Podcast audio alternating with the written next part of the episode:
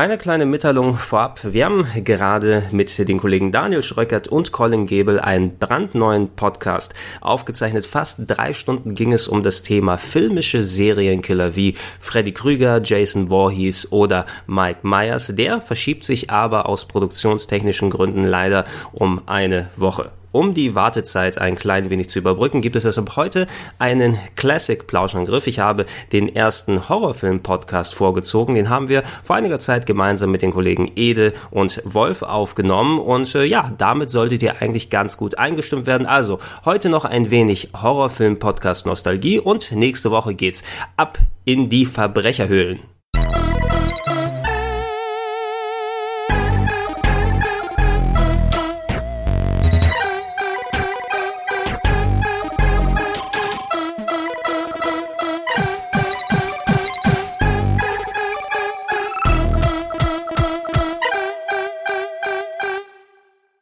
Moin und hallo zu einer weiteren gepflegten Ausgabe des äh, MTV Game One Plauschangriffs. Ich äh, bin der Gregor. Ich nicht. Das hatten wir schon mal, oder? Ich aber Was, den hatten wir schon? Ja, war das nicht zwei Podcasts kurz davor, wo sich dann stimmt. Simon, ja, Verdammt, ich dachte, ich hätte es irgendwo in einem anderen Podcast gehört und dachte, ich kann die, den Gag hier klauen und keiner merkt's. Wie immer schiefgegangen. Hallo, ich bin der Etienne. Ich Ja. bin Wolf. Das ist der Wolf, ja. Ja. Et- Etienne hat es gar nicht mehr sagen brauchen, am schlechten Witz hat es man eh, eh schon erkannt. Ja, ja. Wir haben There's uns, more where that is from. ja, das, das ist nicht der letzte für heute, da sind wir uns alle sicher. Da werden wir auch dann äh, gut, gut vorarbeiten. Wir haben uns heute hier zusammengefunden, ähm, um nach äh, schön langer und, und leider auch viel zu langer Zeit wieder mal einem ähm, Kopfkino-Podcast zu Na frönen. endlich. Endlich, Diese ewigen Games-Themen, ey, die langweilen mich ja auch schon total. Wirklich. Diese Nerd-Themen. Wirklich. Ja, Mal zu, unglaublich. zu wichtigem. Lieb, Filme. lieber mal was, was so äh, kulturell akzeptabel ist, dass Genau. man hier sich richtig drin versteifen kann. Ne? Was Substanz hat. Dass man sich da drin versteift. Ja, äh, vergiss es. Oh, ich wusste es, ey. Gregor grinst blöd und Etienne geht voll drauf ein, ey. Da haben sie auch zwei gefunden. Gut. kann ja nichts dafür, dass er auch nackt vor mir sitzt. Eben. Das ist das Gute. Ja, für alle, die Podcasts mit Bild verlangen, ihr wisst nicht, worauf ihr euch einlassen würdet. Ähm, aber äh, Wolf, du hast schon gesagt, ja, viel zu lange her, dass wir einen Kopfkino-Podcast gemacht haben. Was war denn der letzte überhaupt? Der letzte müsste, Kopfkino- äh, also äh, der letzte war, glaube ich, die Oscars. Oder war es Oh Lost? ja. Oh. Nee, Lost war, glaube ich, danach, das Finale von Lost. Oh Haben Gott. wir dann noch mal Ach, da möchte ich jetzt gar nicht dran denken. Danke, Wir, wir, wir, hatten, wir hatten einen angedacht hier während der Sommerpause, aber aus diversen Gründen hat sich das nicht so ergeben. Den werden wir gelegentlich nachholen ähm, in der Form 80er Jahre Actionfilme, Gedöns, A-Team, Expendables und so weiter und so fort. Aber das ist heute nicht das Thema, weil ähm, wir haben überlegt, was machen wir denn für ein, ein, ein gutes ähm, Kopfkino-Thema als Podcast. Und da sind wir, glaube ich, relativ äh, schnell zur Übereinkunft gekommen, dass wir über ein Genre reden wollen, das, glaube ich, uns allen, äh, wenn ich jetzt sage, am Herzen liegt, klingt es wahrscheinlich ein bisschen komisch. Ja, aber wo, In indem den wir, Eingeweiden liegt. Ba, perfekt, ja. Ein, ein Genre, was uns in den Eingeweiden liegt, Horrorfilme. Yeah. Yeah. Die sind immer, Meiner so, Meinung nach das wichtigste Genre der Welt. die sind immer so schön gruselig. Kriegt man immer so Angst und man zittert. Ja, so. Etienne, du als Horrorpussy, ich frage mich ohnehin, warum wir gerade dich in diesen Was heißt denn ich als Horrorpussy? Ich, ich kann mir den krassesten Dead Shit Space. angucken. Das ist ein Horrorspiel. Also eigentlich quasi noch harmloser. Nee, noch schlimmer. Ein Ist das, das, das finde ich, das finde ich auch, ehrlich gesagt. Voll. Das, das finde ich, das Ja. finde ich auch. Selber spielen, ich konnte jahrelang nie Resident Evil anfassen. Hat nicht funktioniert. Ja, ich konnte mir Filme angucken, kein Problem. Patinieren, Du bist ja so ein Schisser. ich weiß. Ich habe Boah, Space, ich hab mit Space zwei Mädchen, durchgespielt. Das ist unfassbar. Ja. Nee, aber ähm, tatsächlich finde ich, bei, bei Videospielen ist man noch mehr drin. Dadurch, dass du selber steuerst und, Mhm. und irgendwie, ähm, dadurch ist so die Vorahnung nicht so krass. Bei Horrorfilmen weiß man in der Regel oder nach, nach einer Zeit schon, worauf man sich einlässt. Bei Dead Space ist es wirklich so schlimm, weil, ach Gott, da kommt dauernd irgendwas. Es ist einfach, es ist ja auch nicht so, dass ich da jetzt wirklich Angst habe. Im Sinne von, Na, ich oh, glaub, genau trau- so ich, trau- ist ich es. kann nicht mehr schlafen. Nein, es ist eher so, dass mich das total stresst, weil ich dann natürlich schon angespannt bin. Das ist weil ja ich, gerade das Geile, Katharsis. Ja, Wenn du das dann hinter dir hast, dann fühlst du dich so gut. ich weiß nicht, ja. Ja, Egal, aber ist nicht das Thema. Das ist nicht Pussy. unbedingt das Thema. Event, eventuell kommen wir darauf sowieso nochmal anzusprechen. Entschuldigung. Ich glaube, ja, äh, eine Schwierigkeit, die wir bei dem, bei dem Thema Horror hier gehabt haben, Horror ist ein sehr, sehr extrem weites und großes Feld, das man hier sprachlich äh, bestellen kann. Wir könnten, denke ich mal, Podcasts alleine von mehreren Stunden Länge über einzelne Sparten des Horrors machen, wie Zombie-Filme, Alien-Filme Ah, und ah. so weiter und so fort. Deshalb würde ich das Ganze hier ein bisschen persönlicher gerne aufziehen und ähm, euch mal kurz äh, der Reihe nach kurz fragen, Horrorfilme für euch? Was, was bedeuten für euch Horrorfilme? Wie seid ihr, wenn ihr euch noch daran erinnern könnt, wie seid ihr dazu gekommen und, und ähm, wie bestimmen Horrorfilme heute euer Sehverhalten? Also, Wolf. Ich habe gerade noch was getrunken. Etienne, willst du nicht anfangen? Ja, also gut, dann- ähm, Entschuldigung. Ede, bitte sehr.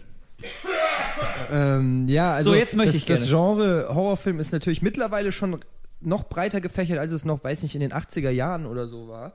Ähm, mittlerweile gibt es Torture Porn, J- J-Horror, äh, also nicht J im Sinne von unserem Kollegen Horror, den gibt's auch, aber äh, Japan-Horror halt. Ähm, es gibt Slasher, es gibt, ach, was weiß ich, so viele Unterarten von Horrorfilmen.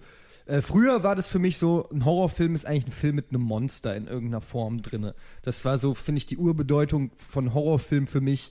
Ähm, dann die Grenze zwischen sonstigerweise einem, einem Thriller und einem Horrorfilm, also wenn kein Monster ist, sondern sagen wir mal irgendein Film, wo es einen Psychopathenkiller gibt, der ein Haus überfällt oder so. Ähm, das könnte auch, geht auch als Thriller durch oder mittlerweile als Terrorfilm ist ja auch mittlerweile schon so eine neue Bezeichnung äh, für, für das Genre. Für mich Horrorfilm ist eigentlich, deshalb habe ich wirklich tatsächlich am Anfang diesen kleinen Scherz gemacht mit dem Gruseln. Ähm, also ein Horrorfilm ist, glaube ich, so das, das markanteste Merkmal ist eben, dass man in irgendeiner Form Schiss hat oder Unwohlsein oder Anspannungsgefühle. Das geht natürlich, äh, ist nicht das einzige Kriterium, weil das sicherlich auch noch auf andere Genres sich übertragen lässt, aber ähm, in der Regel auch vielleicht ein bisschen was, eine fantastische Komponente, also es muss nicht zwingend irgendwie, äh, oder sollte vielleicht gar nicht mal unbedingt eine realistische Komponente haben. Ähm, ja, es ist relativ schwer, weil ich habe eben noch einen Wolf gefragt, sag mal, gilt Scream als, als Horrorfilm?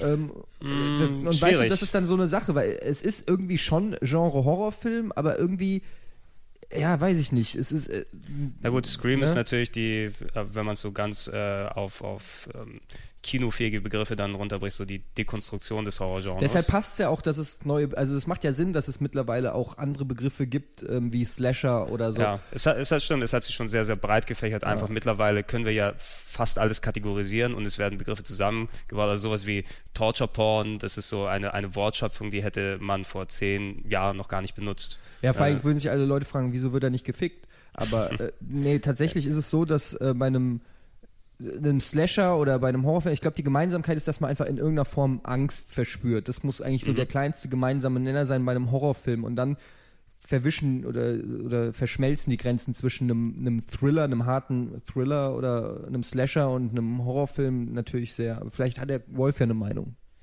Also ich finde erstmal, dass ähm, ein guter Horrorfilm finde ich ist extrem selten. Also ich finde äh, Ja, gute. Horrorfilme zu drehen, das ist wirklich eine Kunst. Also man mag es gar nicht glauben, weil halt irgendwie man muss ja nur mal durch die Videotheken gehen oder mal so die einstiegigen Seiten absurfen. Es gibt ja Milliarden Horrorfilme. Also pro Woche kommen ja was ich wie viel Dutzende davon neu auf den Markt, die fast alle durch die Bank auch kompletter Low-Budget-Schrott sind. Aber einen guten Horrorfilm zu drehen, finde ich, finde ich hoch respektabel, weil ich glaube, dieses, genau wovon du gesprochen hast, dieses Gefühl der Angst, was man dann optimalerweise dann irgendwie nach dem Film auch überwunden hat, so ein bisschen so, oh, das habe ich jetzt geschafft und dann fühlt man sich auch gut, einen krassen Horrorfilm. Oder im besten Fall sogar nicht, dass du danach noch Angst hast, ist ja eigentlich wenn auch an deinem geil. Kopf dann noch weitergeht, Ja. dann ist das Ja natürlich gut, das sind- das noch, sind dann- noch eine Ecke härter. Stimmt, Aber da prinzipiell glaube ich, nur in so einem Film das, das echte ähm, körperliche Gefühl der Angst zu erzeugen, also das muss man erstmal hinkriegen. Ich glaube irgendwie, ich meine, jeder kennt das Gefühl, irgendwie verliebt zu sein. In romantischen Komödien wird es bedient. Jeder lacht auch mal gerne. Also jeder findet auch irgendwie bei, bei den Komödien immer seine Sparte. Ich glaube, das ist nicht so wahnsinnig schwer, an, an so gewisse Grundgefühle zu appellieren. Aber wirklich so, so einem Zuschauer wirklich Angst zu machen mit, ja, Stichwort Monster, mit, mit ähm, realen Begebenheiten, die es natürlich nicht gibt. Wir alle wissen, dass es keine Monster gibt, aber wenn wir im Kino sitzen oder damals das erstmal Alien geguckt haben, ging uns aber trotzdem Das die ist, glaube ich, Düse. genau der Punkt, das, was es so schwer macht, weil ähm, ein Film, ein, ein Thriller oder so, äh, das sind oft Situationen, die sind zwar auch weit hergeholt, weil wie oft hat man jetzt schon einen Banküberfall mit einer krassen Schießerei auf der Auto, gibt es jetzt auch nicht alle zwei Wochen. Ich bin heute zu spät gekommen, ne? Deswegen. Deswegen, ja, gut, siehst du, der Wolf lebt aber auch ein krasses Leben.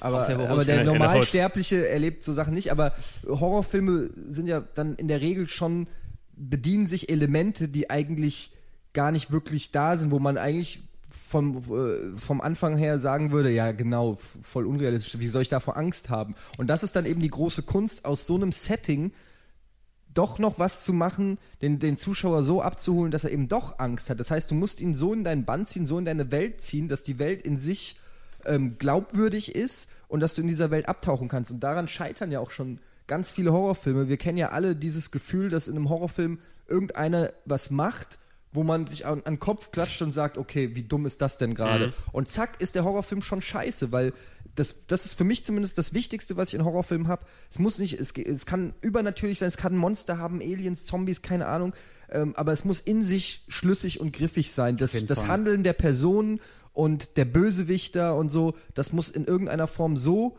schlüssig sein, dass ich mich da reinversetzen kann und dann auch Angst habe. In dem Moment, wo einer aus der Reihe tanzt und Sachen macht, die, in, die völlig abwegig sind, kann ich das nicht mehr ernst nehmen und dann verliert der Film an Spannung. Mhm, mhm. Und Ja, das, ist, sind- glaube ich, die hohe Kunst auch des Horrorfilms. So. Ja, die, die hohe Kunst äh, eines, eines guten Horrorfilms, Ja. eben, wie, wie ihr beide schon erwähnt habt. Es ist eben wirklich schwierig, ähm, es hängt immer davon ab, was für eine Ausrichtung der Film dann im Speziellen hat, weil, ähm, er hat ja vorhin nochmal kurz angesprochen, es gibt ja viele verschiedene Möglichkeiten, wie so ein Horrorfilm aussehen kann.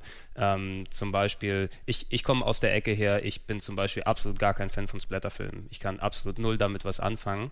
Ähm, das löst in mir auch eher dann so Gefühle der Abscheu und so weiter. Ich, ich habe keinen Spaß an solchen Filmen. Ich kann es ähm, visuell und so weiter dann mitnehmen in den Film dort und ich kann auch nicht wirklich dann diese, dieses Abschalten, was man im Kopf hat. Das ist total unecht und so weiter und so fort. Das funktioniert nicht so. Leider, das funktioniert mittlerweile besser, äh, jetzt wo ich so, schon einen Tacken älter bin, aber als Kind konnte ich sowas überhaupt nicht schauen. Es musste dann äh, irgendwie dementsprechend ähm, innerhalb Sollte der- man ja auch nicht. so, sollte man ja auch nicht. Ja, da, da erzähle ich immer wieder ganz gern die Geschichte und äh, das wollte ich vorhin nochmal kurz anmerken. Wenn wir jetzt über diese Filme jetzt hier alle reden, wir sprechen natürlich in dem Fall um die offiziell FSK sanktionierten ab 16 Versionen dieser Filme. Und es gibt auch andere? ich habe gehört, es gibt auch welche, aber die sind natürlich heute nicht Gegenstand des Gesprächs. Also über alle Filme, über die wir reden, Also da, davon das, distanziere ich mich auch ähm, wirklich in aller Deutlichkeit. Vor den FSK 16 Filmen, ja, ich mich auch. äh, äh, vor den äh, vor allem ungeschnittenen, möglicherweise indizierten Sachen will ich persönlich ja gar nichts wissen. Eben, an die man über bestimmte Webseiten und mit Ausweis und so weiter rankommt, davon möchte ich gar nichts wissen. Eddie, ich muss dir deine ganzen Filme noch zurückgeben. Also, nee, aber ich, ich, ich denke, da, da, da war wahrscheinlich bei mir irgendein ein einschneidendes Erlebnis damals gewesen, wo ich, ich glaube im Alter von fünf Jahren tatsächlich äh, Das ein, fängt schon gut an im ja. Alter von fünf Jahren. Gregor wird traumatisiert, ja, seid dabei. Ich, ich, war, ich war da echt traumatisiert für lange Zeit hinaus und das hat, glaube ich, dann mein Verhältnis zu Horrorfilmen auch ein bisschen mitbestimmt, bis, ich die dann wieder genießen konnte. Ich habe mit fünf Jahren Tanz der Teufel gesehen. yeah. Der Schwede. Ja. Ey, also ich kann zu Tanz der Guter Teufel Einstieg. können können wir direkt mal mit einsteigen, weil es auch finde ich so ein richtiger Klassiker des Horrorfilms ist, weil es so der erste Film war, der glaube ich ja ähm, das Horrorfilmgenre in einer gewissen Weise revolutioniert hat, weil er einfach ein Krassheitslevel ähm, neu eingeführt hat, so ein bisschen, zumindest im Mainstream, im, im vermeintlichen Mainstream.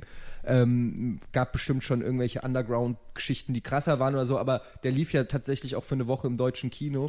Und ähm, ich weiß, dass meine Mutter ähm, äh, damals in einem Kinofilm war äh, mit meinem Vater und die kamen aus dem Kino zurück und diese, äh, meine Mutter ist vorher rausgegangen und die waren, ich- wie alt war ich da, als der kam? Ich glaube, ich war so sechs oder so, als der im, im Kino lief.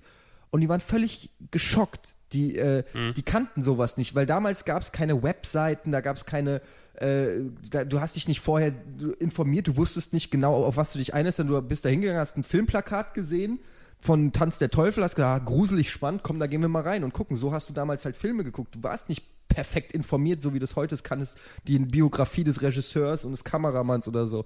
Und die sind da reingegangen, völlig unbefleckt und, und sehen da so einen krassen, ja, splattermäßigen Horrorfilm, der natürlich aus heutiger Sicht eher was Komödiantisches vielleicht hat, was Lustiges, ähm, was Trashiges, aber damals einfach für die meisten Leute, die jetzt keine großen Cineasten waren, einfach nur ein krasser Schock war, was, was da visuell gerade passiert, was da für unmögliche Dinge passieren. Ja, ja, genau. Und ähm, die waren völlig, ich, ich erinnere mich da, deshalb ist das so prä- prägnant noch immer im Kopf, die waren völlig entgeistert.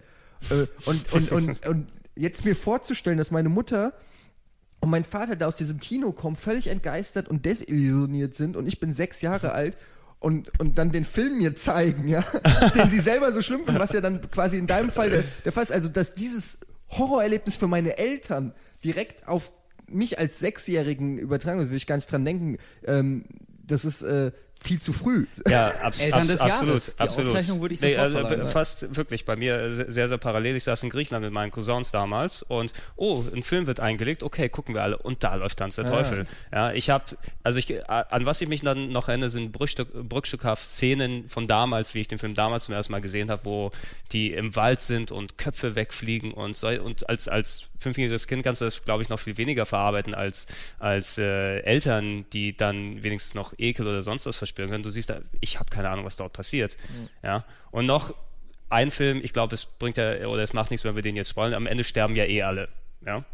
Bei dem Film. Ist ja jetzt nichts, was äh, jeder, der, der sich den noch angucken wollte, ist nichts, was das Ende bestimmt, glaube ich. Also Welcher jetzt das ist der Teufel? ja, an sich. Na, äh, natürlich weiß ich, es wurde anders nochmal dann aufgegeben. Der zweite ist ja eher ein Remake, glaube ich, von, vom, vom ersten mit ein bisschen technischer und äh, mehr technischen, besseren Mitteln und besserer Story und so weiter. Ähm, aber es war schon ein sehr, sehr verstörender Film einfach als Kind, wo du dann auch ja zu einer Ära Anfang der 80er ähm, du kennst keinen, ja, du hast es ja gesagt, Ede, verhältnismäßig, du hast ja nichts, womit du das in, in Relation setzen kannst. Na, das ist so, als wenn du, äh, sagen wir mal, mit einem modernen ähm, Film mit äh, super CGI-Animationen irgendjemanden aus den 50ern oder 60ern zeigen würdest. Der wird ja nicht verarbeiten können, was Ja, dort vor passiert. allem, du darfst weil nicht vergessen, das dass nicht. sich die Zeiten geändert haben. Wir sind auch mittlerweile ähm, total abgestumpft, mittlerweile was Gewalt und, und so weiter angeht. Aber damals war das krasseste, was im Fernsehen lief, weiß ich nicht, Cold Seavers oder sowas. Ja, oh. Für alle Fälle. Das war damals krasse Action. Heutzutage läuft sowas wie Dexter, wo, weißt du, einfach mal ein Raum gezeigt wird, der komplett in Blut eingeschmiert ist und so Sachen. Also das ist einfach, das ist normales Abendprogramm heutzutage geworden. Also die, die Entwicklung ist einfach viel krasser. Wir haben äh, gestern äh, noch drüber geredet, dass Terminator 1, ähm, der auf dem Index war, jetzt die Uncut-Version ab 16 freigegeben wurde. Was ja einfach nur zeigt, wie die Entwicklung einfach geht. Was damals so krass war, dass man es nicht bewerben durfte, geht, ist heute für die 16-Jährigen so, ja. Also gerade im Horrorgenre das Problem, dass ähm, heranwachsende junge Menschen, also Kinder, Filme in einem Alter sehen, den sie noch nicht sehen sollten, wie Gregor bei dir mit Hans der Teufel.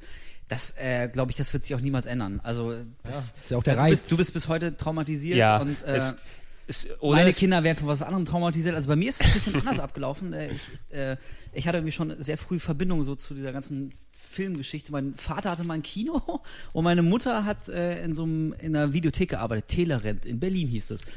Und äh, da habe ich mir dann echt ganz schlecht aus den Prospekten immer angekreuzt, was ich gerne sehen möchte, ohne zu wissen, was es ist. Das klang cool oder das Cover sah geil aus, waren immer so kleine Bilder von den, von den Covern auf VHS damals noch. Und dann hat die mir, wenn die nicht allzu krass waren, ähm, die Filme einfach mitgebracht. Und so habe ich dann irgendwann so, so einen gewissen Grundstock an, an tausend Videokassetten aufgebaut, die ich dann irgendwie immer mal weggeguckt habe. Also mein Vater hatte damals auch noch, äh, da, man konnte ja Filme überspielen. Wenn du dir einen ausgeliehen hast von der VHS-Kassette, konntest du, ne? mit Wir der- alle kennen mit, noch die mit alten der, Tricks Mit der Makrovisionsbox. kurz mal rüberziehen und dann hat man den auch zu Hause. Quasi eine Art Sicherheitskopie. Und auf jeden Fall Mhm. hatte der da irgendwie auch so Dutzende und Aberdutzende von Kassetten liegen. Und die habe ich dann so als Qualität.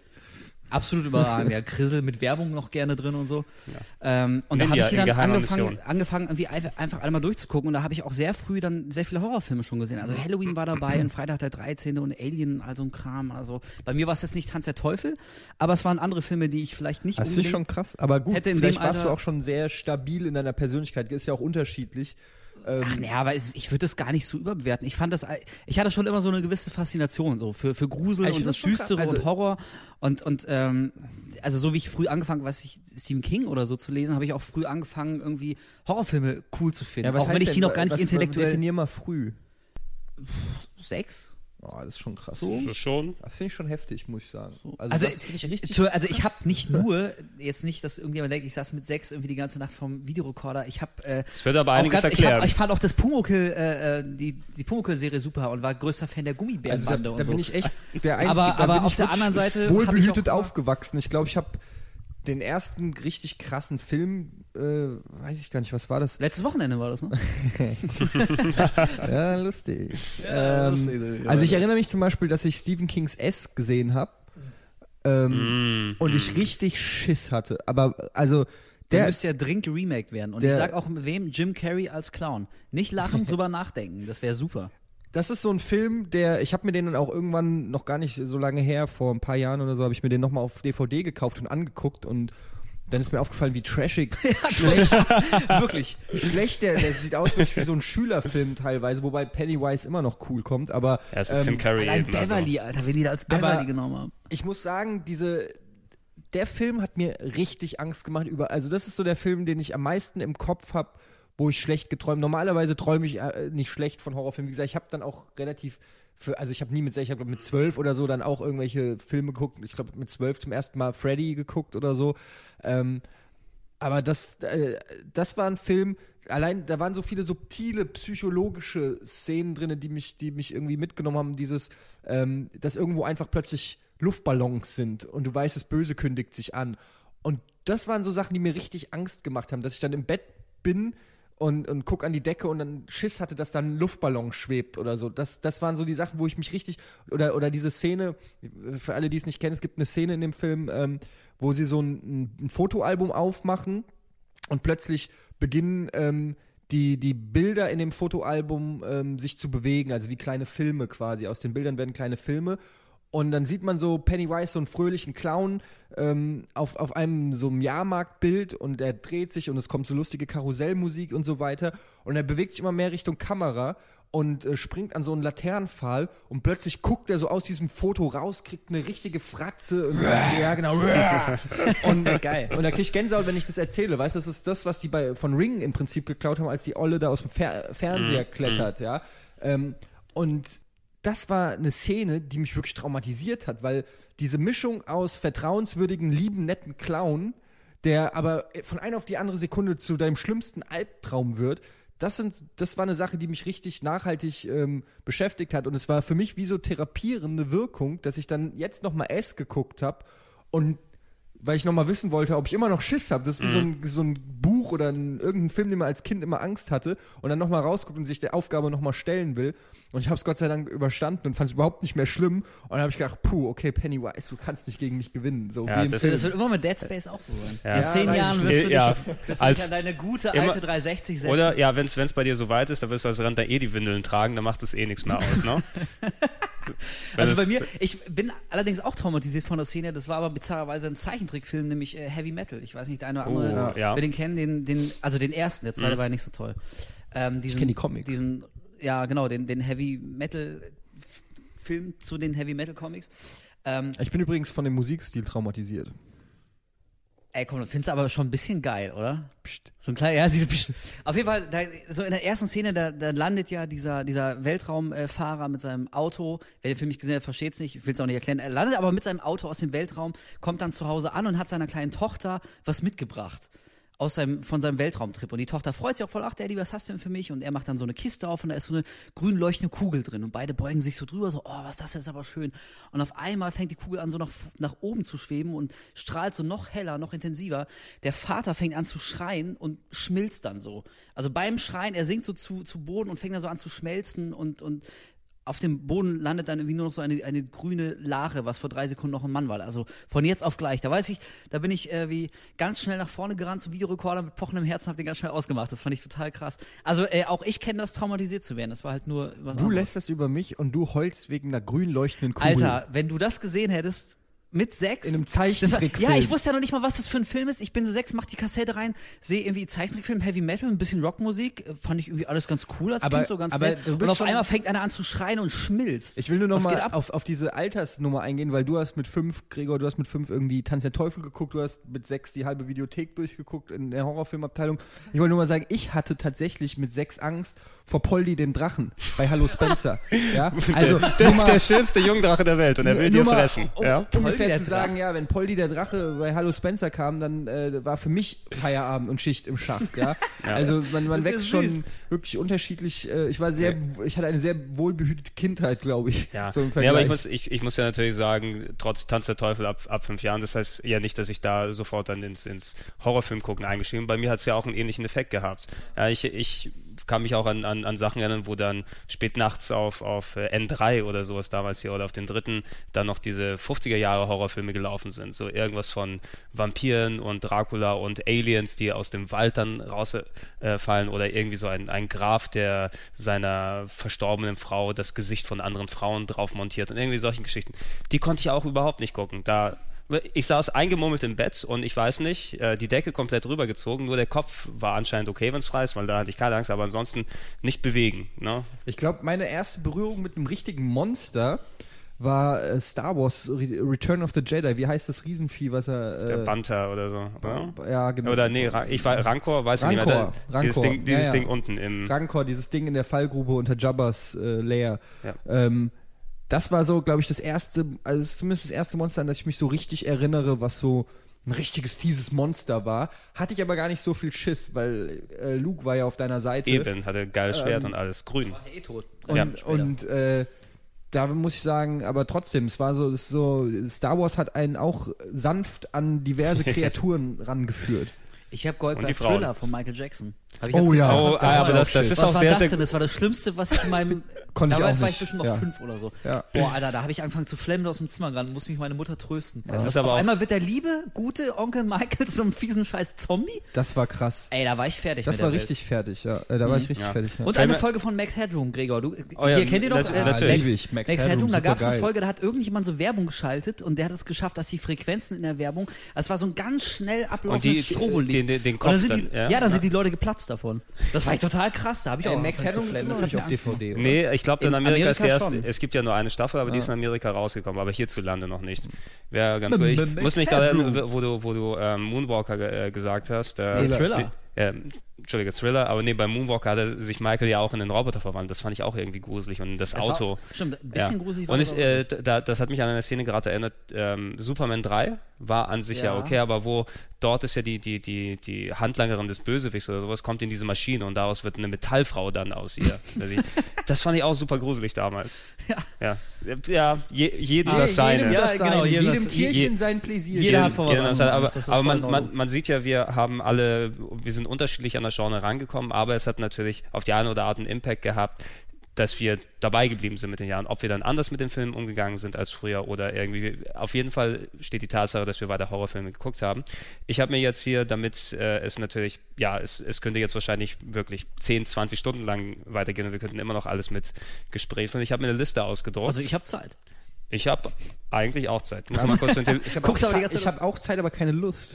ja, nee, ich, ich habe aus diesem Grund, damit wir nicht uns hier immer von, von einem Thema zum anderen hinhangeln müssen, ich habe mir eine Liste ausgedruckt, wo ein paar nette Menschen im Internet dann die ihrer Meinung nach 100 besten Horrorfilme gesammelt haben. Oh. Und wir gehen jetzt nicht durch alle diese 100 Filme durch, aber ich würde gerne eine Handvoll von den Filmen als Gesprächspunkt hier mit reinwerfen. Und von dort ist es wir alle mal ein bisschen äh, uns einen Eindruck darüber erzählen und so weiter und so Lass fort. mich raten, diese Liste geht doch maximal bis 1990, oder? Nee, diese Liste So, das ist... sind doch diese typischen Cineastenlisten, die die Ja. letzten zehn Jahre Kinogeschichte einfach nicht. Also ich, beachten. ich, ich habe dran gedacht, zuerst die IMDb-Liste zu nehmen, weil IMDb denkt man ja immer, äh, okay, das ist von den Leuten gewählt und die können ihre eigenen Sensi- Sensibilitäten reinbringen. Aber das ist leider, wie du, wie du schon erwähnt hast, wirklich so eine möchte gern Cineasten-Liste, die da sagen, wenn ich, warte mal, ich habe die auch noch hier.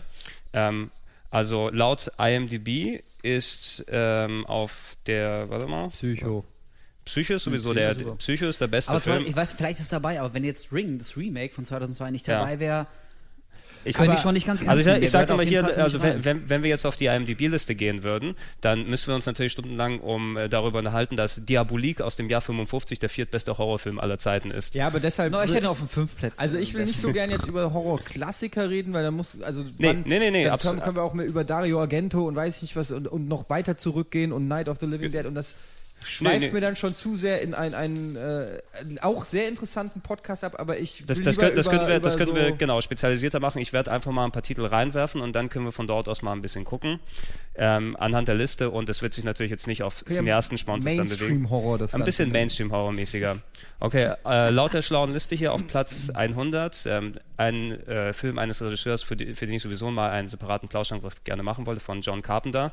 Dort ist auf Platz 100 Sie leben reingeworfen. ja. Habe ich auf DVD, ist aber kein wirklicher Horrorfilm. Nee, wollte ich Ist, gerade ist sagen. kein wirklicher also, Horrorfilm. Der macht Spaß, aber. Der, gruselig ist er, finde ich, in einem gewissen Maße, weil ähm, im Film darum, wer den nicht kennt, geht es, äh, dass es eine Alien-Invasion auf der Erde gegeben hat. Willst du aber nicht sagen, wer der Hauptdarsteller Der, ist? Haupt, komm, der Hauptdarsteller ist. Rowdy Roddy Piper. Ja. Ja. Der Wrestler Rowdy best, Roddy der, der, Piper. best, der beste Film mit einem Wrestler in der Hauptrolle. Und ich weiß, das ist wie der, der Einäugige unter dem Blinden oder so, aber es ist immer noch ein, ein, ein guter Was Film. hast du gegen The Rock? Ich mag The Rock, aber erzähl mir mal, sag mir mal einen besseren Film mit The Rock, der besser ist als Sie leben. Ich fand, ich fand The Rundown ganz gut, aber was anderes hatte. Lass uns Jetzt nicht schweifen wir gerade go Egal. there. Aber äh, John Carpenter natürlich, äh, Sie leben hatte Horrorelemente und John Carpenter hat natürlich immer viele Filme, die ins Fantasy und, und ähm, Thriller und sonst was Fach dann abgehen, wie Big Trouble in Little China, Ah, wie äh, Escape from New York, also die Klapperschlange auf Deutsch. Ähm, ich würde da gerne reingehen. John Carpenter hat meinen absoluten Lieblingshorrorfilm aller Zeiten gemacht. Ähm, und einer, den ich früher als Kind nicht gucken konnte, aber den ich äh, zu schätzen und, und äh, mögen äh, gelernt habe in den letzten Jahren, das ist ähm, das Remake von äh, Das Ding, The Thing. Absolut, ja, absolut. The Thing, äh, Anfang der 80er rausgekommen, ist, würde ich sagen, mein absoluter Lieblingshorrorfilm aller Ich denke, Zeiten. du stehst nicht auf Splatter. Der, es geht aber schon heftig Es ist- ab. Der geht gut, aber. Ja, ja, ich, ich stehe nicht, ich steh nicht auf Splatter, aber ich kann mit Splatter umgehen, wenn es vernünftig in die Story Okay, eingebaut also ist. Splatter als Selbstzweck oder als Splatter, Splatter als Selbstzweck finde ich so, also wenn, wenn jemand in einem Film der Arm abgehackt wird, nur damit so einen Schockeffekt oder sowas gibt, das, damit kann ich nicht umgehen. Das Aber wenn ich der Arm abgehackt wird, weil der Killer halt nicht will, dass der einen Arm hat, dann zum Beispiel, ja. Also wenn, also wenn, wenn, wenn, wenn der, wenn der Doktor einen, einen, einen Toten defibrillieren will, ja, und dann von dem der Brustkorb Beste abgeht und Szene der im dem Doktor die, die Arme abbeißt, dann ist es okay für mich. Da muss man sich auch vorstellen, das hat man ja früher wirklich noch nie gesehen. Also wer den Film nicht gesehen hat, sollte es A nachholen, sofern er denn äh, des entsprechenden Alters ist.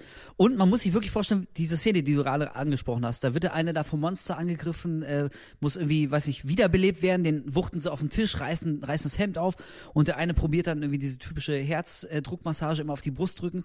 Und beim dritten oder vierten Druck reißt auf einmal diese Brust auf, um eine Reihe von, von weiß nicht, 10 Zentimeter lang Zehen zu entblößen, die dem Wiederbelebenden dann wiederum die Unterarme abbeißen. Also der Brustkorb des Mannes frisst die Unterarme des Typen, der ihn retten wollte. das muss man sich Ja. mal klar machen. Das hat man, das hat mich damals völlig weggeblasen. Ich glaube, ich Was- gucke den heute Abend ab, direkt nochmal an. Muss, ich habe doch ich hab ihn, ich hab ihn zu Hause auf HD-DVD, wer das noch äh, gucken kann. Also gibt es auch auf Blu-ray mittlerweile unbedingt nachholen. Kurz, äh, um äh, die Du hast diese Szene gerade beschrieben, die natürlich sehr, sehr abgedreht klingt, aber das, was ich vorhin gemeint habe, im Kontext des Filmes macht sie absolut Sinn. Äh, letzten Endes, weil wer den Film nicht kennt, es geht dort darum, eine Gruppe von, von Wissenschaftlern, die in der Antarktis, glaube Mhm, ich, dann dort genau. ist, findet ein abgestürztes Raumschiff. Äh, Das wissen sie ja gar nicht. Das wissen sie nicht, dass es ein abgestürztes Raumschiff ist, aber dort drin ist, glaube ich, in einem großen Eisblock eine, eine Alien-Leiche oder irgendwie ein, ein, ein Körper, den sie dort finden. Und der setzt eine Art, ja gut, sagen wir mal, es wird nie direkt im Film beantwortet, so eine Art Virus frei, der sich, ähm, der, der die Leute dort infizieren kann und von einer Person zum anderen hinwandern. Und dieses dieser Virus ähm, kann imitieren, sozusagen. Ähm, man kann nicht wissen, ob man infiziert ist oder nicht oder ob die Person, mit der man spricht, überhaupt die richtige Person ist. Und daraus entstehen eine ganz, ganz große äh, irgendwie ja, Konstrukt aus Paranoia und Horrorfilmelementen und dadurch, dass diese, diese Alien-Komponente mit reinkommt, dass da absolut total unvorstellbare und, und fantastisch äh, anmutenden Szenen dazu kommen mit, ich glaube, würde ich auch sagen, der mitbesten ähm, animatronischen Arbeit, Absolut. die es bis dahin gegeben Ja, ich wollte Rick gerade sagen, Baker. Geil. Ja, ich wollte gerade sagen, also The Thing, The Thing ist auf jeden Fall auch auf audiovisueller äh, Sicht bis heute, und der ist, glaube ich, von was, 83 oder so? Der ist von 81, oder 81 also Anfang der 82 80er Jahre, 80er Jahre einer der wenigen Horrorfilme, die es geschafft haben, auch heute noch konkurrenzfähig zu sein, was Effekte angeht, was Stimmung angeht. Es gibt gerade das Horrorgenre, haben wir vorhin, kurz bevor wir mit dem Podcast losgelegt haben, wir noch drüber geredet, dass das Horrorfilmgenre ja ähm, relativ ähm, leicht äh, ja, nachlässt. Also so Horrorfilme, die in den 60ern oder 70ern oder auch Hitchcock-Filme oder so, wo man damals äh, wirklich auf der Kante seines Stuhls saß und nicht mehr konnte, sind heutzutage oft, haben die Längen oder ziehen sich oder reißen einen nicht mehr so vom Hocker, weil man, wie gesagt, abgestumpft ist und schon so viel gesehen hat und auch einfach schon alles kennt, auch wenn das die Vorreiter waren im Prinzip. Also ich will gar nicht irgendwie die alten Klassiker ähm, irgendwie in Abrede stellen. Aber äh, The Thing ist einer der wenigen Filme, die ja mittlerweile fast 30 Jahre auf dem Puckel, äh, Buckel haben und, und immer noch richtig geil sind von der Atmosphäre. Der Soundtrack ist sensationell, wie fast Ennio- jeder John Carpenter-Film. Genau, Ennio Morricone. Ähm, dann äh, noch die Effekte. Äh, damals wurde ja viel mit, mit Puppen und Stop Motion und weiß ich nicht was gemacht. Verzeihung, was leider heute nicht mehr gemacht wird, sondern alles durch CGI weichen musste. Und da Mhm. in dem Film sieht man, warum es so geil ist, weil es einfach eigentlich viel realistischer Genau, aussieht und viel griffiger. Und, und, und ja, ich weiß nicht, mir gefällt, es, mir gefällt der Film auch heute stilistisch immer noch super. Und er war ein Beweis dafür schon damals, dass Remakes sehr wohl gut gelingen können und können, vielleicht ja. dem Original einfach noch eine ganz andere Ebene geben können. Das Original vielleicht sogar übertreffen. Ich muss Genau, sagen, Das genau. Original von das Ding ist, glaube ich, aus den 60ern. so ein Äh, das Schwarz-Weiß-Film. Original ist, glaube das ich, nie gesehen. ja, 55, glaube ich, gewesen. Look irgendwie Who 50. Goes There oder wie das heißt oder so? Genau, ne, ich, ich habe es vor einiger, ich hab's vor einiger Zeit nochmal gesehen, nachdem ich mir ähm, den, den, den, äh, das Remake aus den 80ern nochmal angeguckt habe, als Vergleich einfach, um das dazu haben. In den, ja, äh, die, die 50er-Jahre-Fassung ist sehr ähnlich gelagert, ist dort aber im Grunde eher eine Parabel auf den Kommunismus. Irgendwie, du weißt nie, ob der Feind Ja. unter deinen Reihen ist und so Und da weiter. gibt es natürlich auch nicht diese ausufernden Genau. Splatter Und, und, und, es, ist, es, es ist ein dummes Pflanzenmonster, was Ja, dort dann, also ein. Typ, ein Typ, der aussieht, als ob er sich drei, drei Blätter dann umgehängt hat. ja. Und da hat John Carpenter irgendwie, äh, also es hat schon Grund, warum der Mann irgendwie echt so eine große Hochphase hatte in den, in John, den 80ern. John, also John Carpenter, das, das werden wir auf jeden Fall absoluter, nochmal als, absoluter als, Meister, als hat sich die Geschichte genommen, seinen eigenen Stempel aufgedrückt und vor allem deswegen gefällt mir der Film auch bis heute immer noch so gut. Ja. Der macht halt keinen Bullshit. Der probiert zu keiner Stelle irgendwie lustig zu sein oder besonders smart. Da gibt es keine coolen Sprüche. Die Action-Szenen, Mhm. natürlich gibt es Action, da wird auch mit dem Flammenwerfer mal irgendwie rumgezündelt. Aber anders als heute, ähnlich wie beim Splatter, ähm, ha- hat es nicht den Eindruck, dass es reiner Selbstzweck ist. Also Genau, ist- das passt alles zusammen, das ist, ist stringent, die Atmosphäre bis zum Schluss. Wir wollen das Ende nicht verraten. das nicht. Vielleicht hat es ja der eine oder andere Ja. noch nicht gesehen. Aber auch das Ende ist extrem konsequent. Das fügt sich nahtlos in den ganzen Film ein. Dann würde ich mal sagen, ähm, weil wir, also, wir reden müssen sehr ja lange, müssen ein bisschen weiterreden. Ja. äh, Ja. Aber bleiben einer, wir bei, bleiben wir einer bei der John ganz wenigen Filme, die keine einzige Frauenrolle haben. Nicht, nicht eine im ganzen Film. Findet ja, man kaum. obwohl, ja, da, da könnten die Männer ja in die Frauenrollen schlüpfen, indem sie dann wie blöde herumgeschrien haben irgendwann mal, wie die Weiber. Hat ja gepasst dort. Nee, nicht das, was ihr denkt. Wir sind alle jetzt etwas verwirrt. Ähm, Nein. komm, Ah, aber, okay, Sie warte. haben, sie haben keine Frau gebraucht, dass, damit jemand dort rumschreit und das, so, nee, das, okay, das schwache ich. Das, Nein, meine das, von das, das ist das, was ich meine. Äh, Ede? Ähm, nee, aber wo wir gerade beim Thema John Carpenter sind und du gesagt hast, ähm, so dein, dein, ein, dein, einer deiner Lieblingsfilme, äh, muss ich sagen, ein Film, der für mich natürlich auch wieder schon ein bisschen an, an Effektivität mittlerweile eingebüßt hat, aber für mich auch so ähm, der Genre-Primus ist, ist äh, von John Carpenter Halloween 1. Ähm, den finde ich bis heute, was die Spannung angeht, immer noch einen der krassesten. Also ich habe ihn mittlerweile so oft gesehen, dass er mich natürlich jetzt nicht mehr so packt und so. Und es gibt sicherlich die ein oder andere Szene, die heute anders gemacht worden wäre. Aber da sind so viele intelligente Szenen, Kameraspielchen und, und ähm, dieses, dieses Katz- und Maus-Spiel. Es ist, es ist so eine perfekte Mischung aus, äh, ja, einfach Angst machen. Der Film macht äh, einem Angst. Also diese Szene, wo Jamie Lee Curtis in diesem Waschraum ist und durchs Fenster klettert irgendwie und, und die Tür ruckelt, das ist ja so klassisches Suspense. Ähm, Ding. Das funktioniert so gut, auch dieses, dass du nie weißt, wo er ist, und aber trotzdem die ständige Bedrohung von Michael Myers irgendwie spürst. Ähm, und, und diese, diese Maske, dieses, dieses äh, leblose, kühle Gesicht, ähm, dieser massive Typ, die, diese naive äh, Darstellung der, der Babysitterin und all diese ganze Mischung und natürlich die, der perfekte Soundtrack, ja. Ja, Ähm, ja. Von John Carpenter ja auch selbst gemacht. Dieser äh, berühmte Ding, Ding, Ding, Ding, Ding, Ding, Ding. Ich kann es nicht so gut nachmachen, aber ihr kennt alle den Halloween-Sound. Ähm, das, das ist einfach für mich so, ja, der, der, ähm, der Archetyp des modernen Slashers eigentlich. Es war, geworden. es war der, ich glaube, überhaupt des Slashers allgemein. Ja. Slasher, der Slash- Slashers allgemein. Nein, aber es, es war ja, ich glaube, bis, es gab einen Film eventuell, den man noch vorher dann nennen könnte, der ein, zwei Jahre vorher erschienen ist. Ich weiß nicht genau mehr den Namen, aber Halloween hat eigentlich den Slasher erfunden, so wie er ist. Und so viel festgelegt Zumindest mit der Musik, mit, gemacht. mit, mit den ganzen ähm, Versatzstücken, wie diese ähm, First-Person-Perspektive von Mike Myers, wie dieses, wie diese leblose Maske. Das sind ja Sachen, die kopiert wurden bis zum geht nicht mehr. Daraus ist alles entstanden von wegen ähm, Jason und Freddy und so Ich weiter würde und so gerne die, die Anfangsszene nochmal den Zuhörern ein bisschen näher bringen, für alle, die den Film nicht kennen.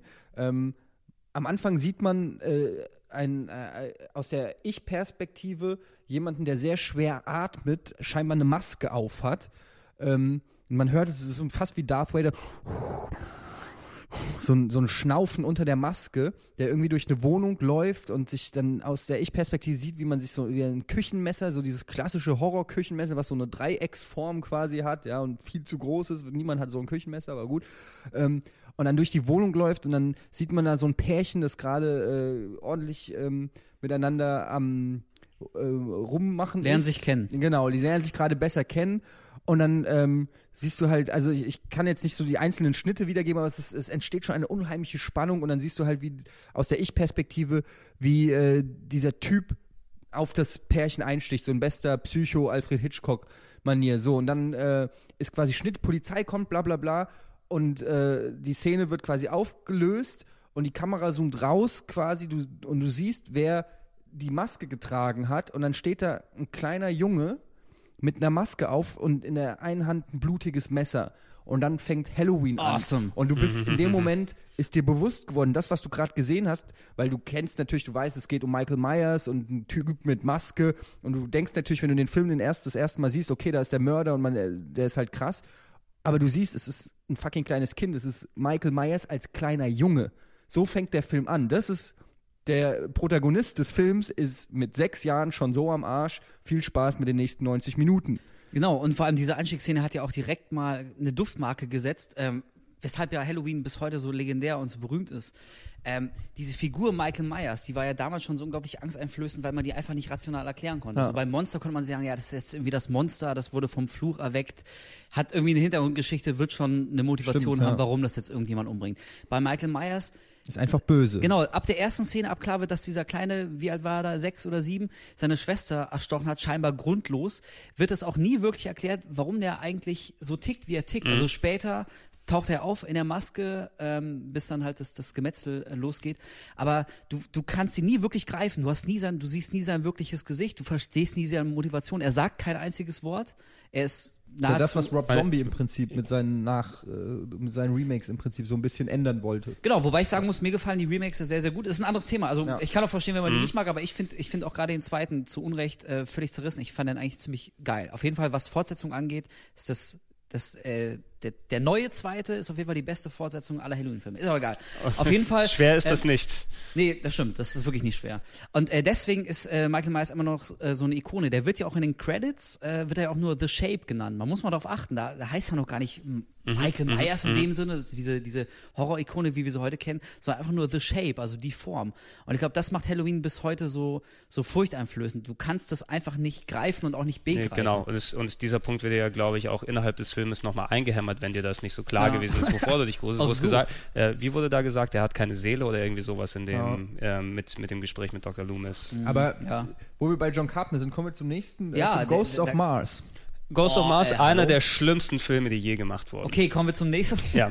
Etienne, hör, mal, das war jetzt Ja, wirklich das, das, das ist da, wo ich Boah. sagen würde, John Carpenter, das hat angefangen mit Escape from L.A., ist alles scheiße danach. Ich Ghost hab- of ja, Mars, Ghost es gibt Mars keinen schlimmeren Ich Film als Ghost gesagt, of Mars. weil, Frechheit. weil der Typ eigentlich so ein Genie ist und so viele gute Ja. Sachen gemacht hat. Escape from New York zum Beispiel, die Klapperschlange ist ja Mhm. auch ein genialer Film. Ähm, aber irgendwann ist es, äh, keine Ahnung, was passiert ja, ist. Wie es bei Ich Transporting heißt. Er hat's drauf und irgendwann hat er es einfach nicht mehr drauf. Irgendwann hat es verloren. Auch noch ein guter Horrorfilm von John Carpenter, wo wir jetzt irgendwie können wir ihn auch abschließen. Dann äh, war The Fog, hat mir auch sehr gut gefallen. Also jetzt nicht nicht weltbewegend, aber Ja. auch hier wieder die, die typischen Markenzeichen. Die Atmosphäre ist wirklich echt wunderbar düster, beklemmt, wenn der Bin Nebel so super. langsam aufzieht und man merkt, dass da irgendwie offenbar so untote Piraten in dem Nebel sind. Sehr, sehr gutes Musik Zeug. ist geil. Und das Ende, werde ich auch nicht, natürlich nicht verraten, aber die, die allerletzte Szene, typisch John Carpenter, auch wieder ein richtiger Schlag in die Magengrube. Wirklich nur Mhm. so drei Sekunden eine Einstellung, aber so bam. Genau wie Fürsten der Dunkelheit. Ich- würde, Prince, of, Prince of Darkness mit auch Alice einer meiner auch Ohne sehr, sehr Scheiß. gut. Ey, der hat auch so einen gewissen Trash-Appeal, so einen Charme, aber der gefällt mir nach wie vor sehr gut. Etienne, Ja. kennst du Fürsten der Dunkelheit? Prince of Darkness.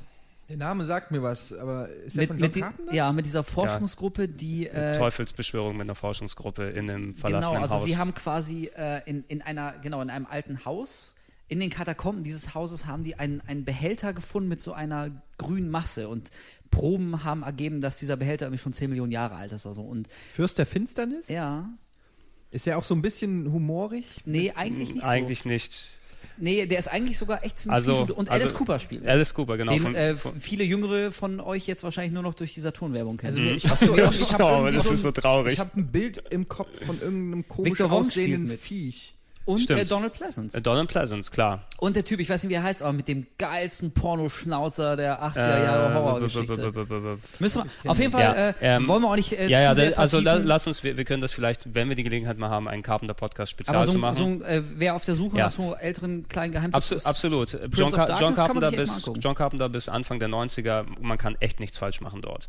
Ähm, wo wir gerade bei, bei Halloween gewesen sind, ist, glaube ich, eine perfekte Gelegenheit, um dort allgemein mal in, in die Richtung gehen, was, was so dieses äh, Slasher-Genre so mitbestimmt hat und speziell, ähm, ja, das war Mike Myers oder The Shape, wie er zu Beginn war, das war er ja noch nicht, quasi dieser ikonische Charakter. Das ist ja dadurch geworden, dass sich dann sowas festgelegt hat, wie zum Beispiel auch eine ganz, ja, Serie, okay, nennen wir es nennen wir es große Serie, obwohl da eigentlich nur eine Handvoll Filme gut sind. Äh, Freddy, ja, Nightmare on Elm Street. Ähm, mittlerweile ähm, gibt es acht oder neun Filme. Ich weiß nicht. Freddy vs. Jason war der achte, glaube ich. Ja, und es den, jetzt und es gab jetzt das das Remake ersten. da nochmal. Also sagen wir, es sind neun so Filme toll. gewesen. Ich finde, der erste Film gehört auch einen zu meiner absoluten Lieblingshorrorfilme. Ja, geil. Finde ich, ähm, ja, hat quasi den Mythos mit aufgebaut, aber auch dieses, dieses Slasher-Genre, das personifiziert dann war. Ne, wo, wo du einen Charakter hattest, der war eben nicht dieser No-Name-Charakter, der eigentlich wirklich leer war wie bei äh, Mike Myers, sondern du hattest ja die, die, die fast schon parodistische Version eines solchen Serienkillers, der dann ähm, später natürlich immer mehr ins Absurde abgeglitten ist, im ersten Teil aber die, das genaue Maß hatte zwischen ähm, Bosheit und zwischen doch Charme, der da mit dabei war. Ich kann mich erinnern, als ich ähm, Nightmare 1 das erste Mal gesehen habe, war ich sogar fast ein bisschen enttäuscht, weil ich, den habe ich nicht mit sechs gesehen. Das hat dann noch ein bisschen länger gedauert.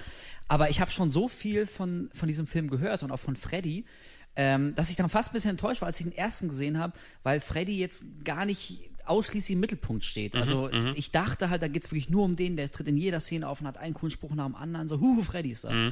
Aber der erste hält sich ja noch relativ zurück und da hat Freddy, wie du es schon gesagt hast, Gregor, wirklich noch so einen extrem bedrohlichen Charakter. Also er ist nicht der Sprüche klopfende Smartass, der halt irgendwie immer noch einen lustigen One-Liner bringt, sondern er taucht nur so akzentuiert auf und dann wirklich immer sehr fies und, und, Und- sehr, sehr böse. und- also allein die Szene, wo er, wo so seine, seine schattenhafte äh, Gestalt so durch die, durch die Wand im Schlafzimmer oben bricht und dann auf das schlafende Mädel runterguckt und was dann passiert, irgendwie, wie er sie da oben an der Decke lang schleift, das war schon extrem harter Tobak. Und dann ist die Serie, fand ich aber auch, die ist sehr schnell extrem Die ist- in den Keller gerast. Irgendwann war es ja nur noch so, so Comic, Popcorn, schlechte Sprüche, Teenie-Horror. Also das war dann Ja. überhaupt nicht mehr gut. Da, da, das war auch ähm, in der Richtung, also Ede, du kannst gerne auch gleich noch was dazu sagen, da werden wir danach äh, dahin überleiten. Wes Craven natürlich als, als einer der Großen des äh, Horrors hat ähm, dann später das natürlich auch selbst erkannt. Der hat in den meisten Freddy-Fortsetzungen nicht mehr selbst mitgewirkt als Regisseur, hat aber dann im, im Teil 7, Freddy's New Nightmare, der quasi fast schon auch eine Art Dekonstruktion des Genres dann geworden ist, Hat wo ein er bisschen Scream angekündigt. Genau, das war quasi Scream 0.5, könnte man sagen. Aber da, Mit da, Freddy. Da, da würde ich gleich darauf zu sprechen, aber Ja. du kannst gerne auch äh, Eddie noch mal kurz ein bisschen Eddie was dazu gerade sagen. so skeptisch. Nee, ihr habt eigentlich alles schon gesagt. Ich bin auch großer Freddy-Fan. Ähm, bei mir war es auch so, dass ich eigentlich die, die Geschichten, die man sich so als Kind dann irgendwie erzählt hatte über Freddy, waren eigentlich krasser als, als die eigentlichen Filme. Wir hatten in meiner Nachbarschaft so einen Jungen, der war irgendwie ein Jahr älter und äh, der war auch so verwahrlost wie der Wolf, der durfte alle Horrorfilme gucken.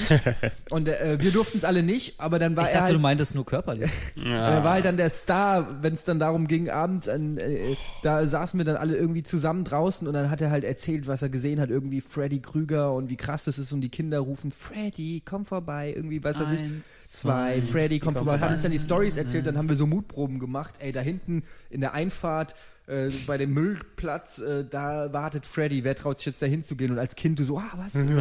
Hast du richtig Schiss gehabt? Das waren dann so kleine Spielchen, die wir wirklich gemacht haben. Und deshalb hatte ich eigentlich schon da, damals richtig Schiss vor Freddy, ohne jemals Nightmare gesehen zu haben.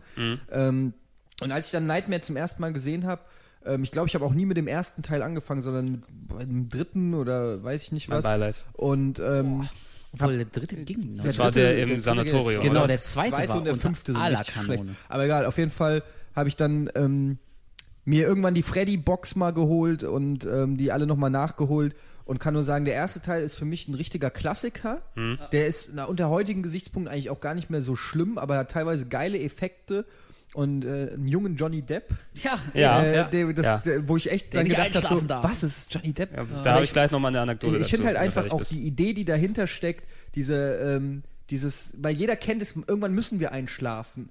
Und äh, in dem Moment, wo die Leute auch nur so diesen Sekundenschlaf in diesem, in diesem Film haben, weißt du dann nicht mehr, ist jetzt schon Freddy-Realität oder ist jetzt noch die echte Realität? Und dieser ganze ähm, Dualismus zwischen den, den, den Teenagern und den Eltern, die natürlich nie glauben, was die Kinder erleben und so, damit kann man sich natürlich dann als Teenager ex extrem mit identifizieren.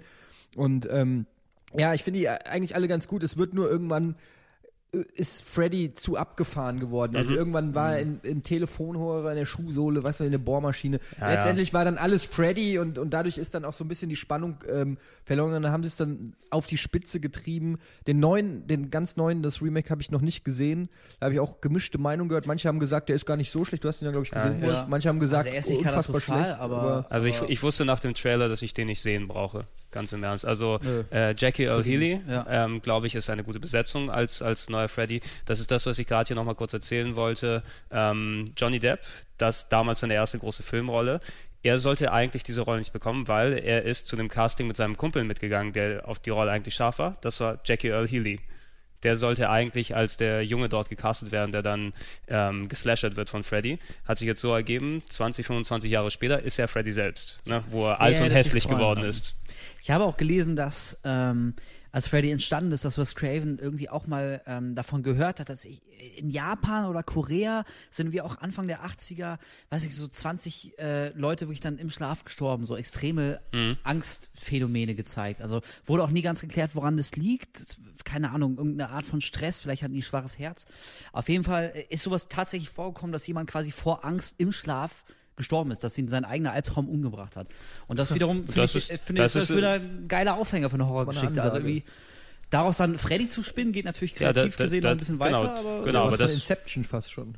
Ja, äh, exakt, genau das ist es. Ne? Die Idee, die da gepflanzt wird und von dort aus, zack, entwickelt sich alles weiter und am Ende kommt ein fertiger Filmfranchise dann am Ende dabei raus. ja, so einfach ist es. Ähm, Ja, okay, Freddy. das war, ah, Du warst auch ein guter. Ich glaube, es wird Zeit, dich ziehen zu lassen. Ja, Ich glaub, da Freddy, es, es, es ist genug. Leg, leg dich zur Ruhe. ähm, lass uns mal zu was äh, anderem hier rübergehen. Ich habe hier ja, die große Liste noch, weil ich, ich bin die gerade ein bisschen durchgegangen. Man könnte auf verschiedene Sachen hingehen. Eine Sache, die ich kurz reinwerfen will, weil die auch spielemäßig Bewandtnis hatte, wo wir im Silent Hill Podcast drüber geredet haben. Jacob's Ladder ist hier angegeben. Oh, Ja. Den mag ich ja. Jacob's Ladder den 19, heiß. 19, 1990 von Adrian Lyne, der eher, glaube ich, andere Arten von Filmen, nicht unbedingt der, der Horrorfilmregisseur dann ist, sondern mehr, was hat er gemacht? glaub- Saturday Night Live oder? Nee, das hat er nicht gemacht. Ähm, Nee, aber er hat ja hier Tanzfilm gemacht, glaub ich. Erotikfilme gemacht. Adrian Lyne hat auch neuneinhalb Wochen gemacht. Das war's, neuneinhalb Ah, Wochen hat ja. er gemacht. Also nicht der typische Horrorfilmregisseur, aber ähm, Wolf, ich kann dich gerne da ein bisschen ausführen lassen. Erzähl uns ein bisschen was über Jacob's Ladder. Ja, das ist ein bisschen schwierig, weil man darüber gar nicht so viel erzählen darf, denn dadurch würde man sich auch einen Teil des Spaßes verderben. Aber ich sag mal so, ähm, wer Silent Hill gespielt hat und diese psychologische Art von Horror mag, also ähm, dass die Realität in die Albtraumwelt mit überfließt und andersrum, dass man nicht mehr ganz genau weiß, wo bin ich gerade, was passiert und warum passiert das so, was ich gerade erlebe, warum äh, sehen Monster so aus, wie sie aussehen.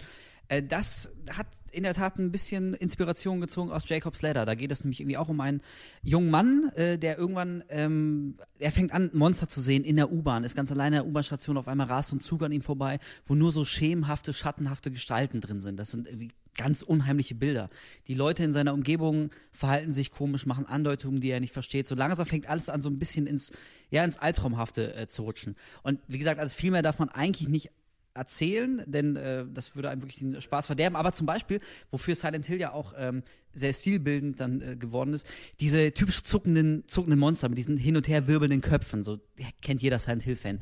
Die gab es, glaube ich, das erste Mal wirklich in Jacob's Ladder. Da gibt's so zwei, drei Sequenzen, da sieht er so ein Monster und äh, die haben halt diese, diese rasend schnell hin und her zuckenden, äh, wackelnden Köpfe. Also ähm, wer sowohl Silent Hill kennt als auch Jacob's Ladder guckt, wird da, glaube ich, ein paar Parallelen, Ja, ich glaube, das, ja, das, Parallelen sehen. das ist absolut äh, ein Film, den man Ein sich junger als, Tim Robbins auch. ein Oh, ganz, das ist, ganz- es, ist es eigentlich schon wert. Genau, ein junger- Dieser junger- Jungspund. Ja, Tim Robbins hat ja auch eh immer dann, dann früher auf jeden Fall gut gespielt und dann ist er abgeglitten in ähm, Ja. War of the Worlds und was auch Ja, immer. ist Billige immer noch ein guter. Aber nee, aber, Robbins in War of the World? Ja. Ja. Er Und- war und- auch, Steven Ogilvy. World. Ja, genau. ja, der, ja. der Typ da in dem Keller. Und, unten im Keller, genau, der dann den, den Freak gespielt Krass, hat. das hab ich voll Ja, aber vergessen. da, ge, genau das. Ich habe ich hab zuletzt noch mal reingeschaut und ich bin natürlich mehr jetzt durch Silent Hill geprägt, weil man das ja natürlich eher kennt, als äh, durch den Film, den ich vor Urzeit mal gesehen hatte. Der war erst äh, schon 1990 rausgekommen. Es ist erstaunlich, wie exakt diese Bildsprache mittlerweile dir schon bekannt ist mit den Ja. zuckenden Monstern und so weiter. Und es ist, ich glaube, für jeden äh, Silent Hill-Fan oder der etwas mit, mit der Bildsprache von solchen Filmen, äh, von solchen Spielen anfangen kann, sollte sich das Ding auf jeden Fall mal angucken. Schon gerade im letzten Drittel, ne, diese Krankenhausszene, da sieht man dann auch wirklich so ein altes, abgeranztes, rostiges, mit Ketten verhangenes irgendwie Sanatorium, wo er dann da auf den Operationstisch gefahren wird. Also es ist schon Silent Hill 1 zu 1. Haben die Macher aber auch immer gesagt. Das ist jetzt irgendwie kein Ja, ja, Ideenklau, sondern haben sie immer gesagt, die haben sich halt von mehreren Sachen inspirieren lassen und Jacob's Ladder gehört auch dazu. Also kann ich auch nur, ist jetzt kein absoluter Oberkracher, so der Und Louis weg. ne? Auch noch. Eddie Fresse. Äh, kann ich aber auf jeden Fall wirklich, ähm, der so ein bisschen auf diese Art von Horrorlust hat, Ja. empfehlen. Ja. Adrian Lyne natürlich kein typischer Horrorregisseur, aber ein äh, Regisseur, der, den ich auch sehr, sehr zu schätzen weiß äh, mit seinen Ja, Filmen. auch, Wochen, schon klar. nein, nein, äh, ich, Knick, äh, knack. der, der andere Regisseur, den ich gerade ansprechen wollte. Neuneinhalb Ein, Wochen hat auch mich durch die Pubertät gebracht. Bei mir hat er, glaube ich, die Pubertät ausgelöst. oh mein Gott. Ja. Nein, ich, ich, äh, ich äh, meine eigentlich den äh, Regisseur, auf den ich überleiten wollte. Das ist nämlich ein gewisser Herr Cronenberg, David Cronenberg. Ach. Hier, Ach. hier vermeldet auf Platz 83 The Fly. ja, ey, geil, habe ich mir auch aufgeschrieben. The Fly Ja. auf jeden Fall.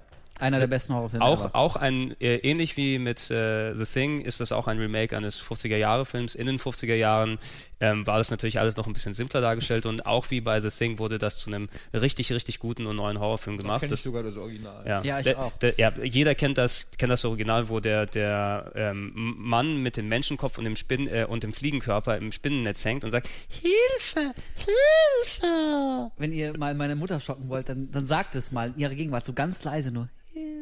Da flippt die aus, ey. Das, ja, wirklich, das kann ich überhaupt nicht Ja. leiden, ey. Das hat die, die voll die, traumatisiert. die, Gru- die Grundidee ist to, äh, an sich total simpel. Also äh, ich weiß nicht mehr, wie es im 50er Jahre Original war, aber auf jeden Fall im neuen ist es ein Experiment, wo sich ein Wissenschaftler ähm, ja, beamen will, transportieren will von, von einem Platz auf den anderen und dazu seinen Körper in Atome zerlegt und die dann wieder zusammenbaut. Und ähm, ja, wie der Zufall es will, fliegt in diesen Atom-Auseinanderbauer dann auch eine Fliege mit rein und wird, ist dann aber weg, sobald er sich wieder materialisiert. Bedeutet, seine DNA wurde mit der DNA der Fliege kombiniert. Geile Idee allein schon. Wobei das ja gar nicht so verkehrt ist, denn wir alle wissen, wenn es wirklich sowas wie Beam gäbe, wäre es ja wirklich so, dass die Atome aufgelöst werden und das, was auf der anderen Seite rauskommt, Genau. bist ja nicht mehr du, Gregor, sondern eine Sondern 1 zu 1 ein- Kopie, weil, das, weil die Atome einfach komplett neu zusammengesetzt Ja, werden. aber wie ist das dann mit der Seele? Oh, ja, Ja, das ist wieder das, eine andere das, Frage. Das, das, hätte dann ganz, ganz viele, ganz, ganz viele Implikationen, was das Geistige dann dort Da betrifft. kann ich Bist die du das noch King oder Kurzgeschichte Travel nur empfehlen, da geht es genau um die Frage.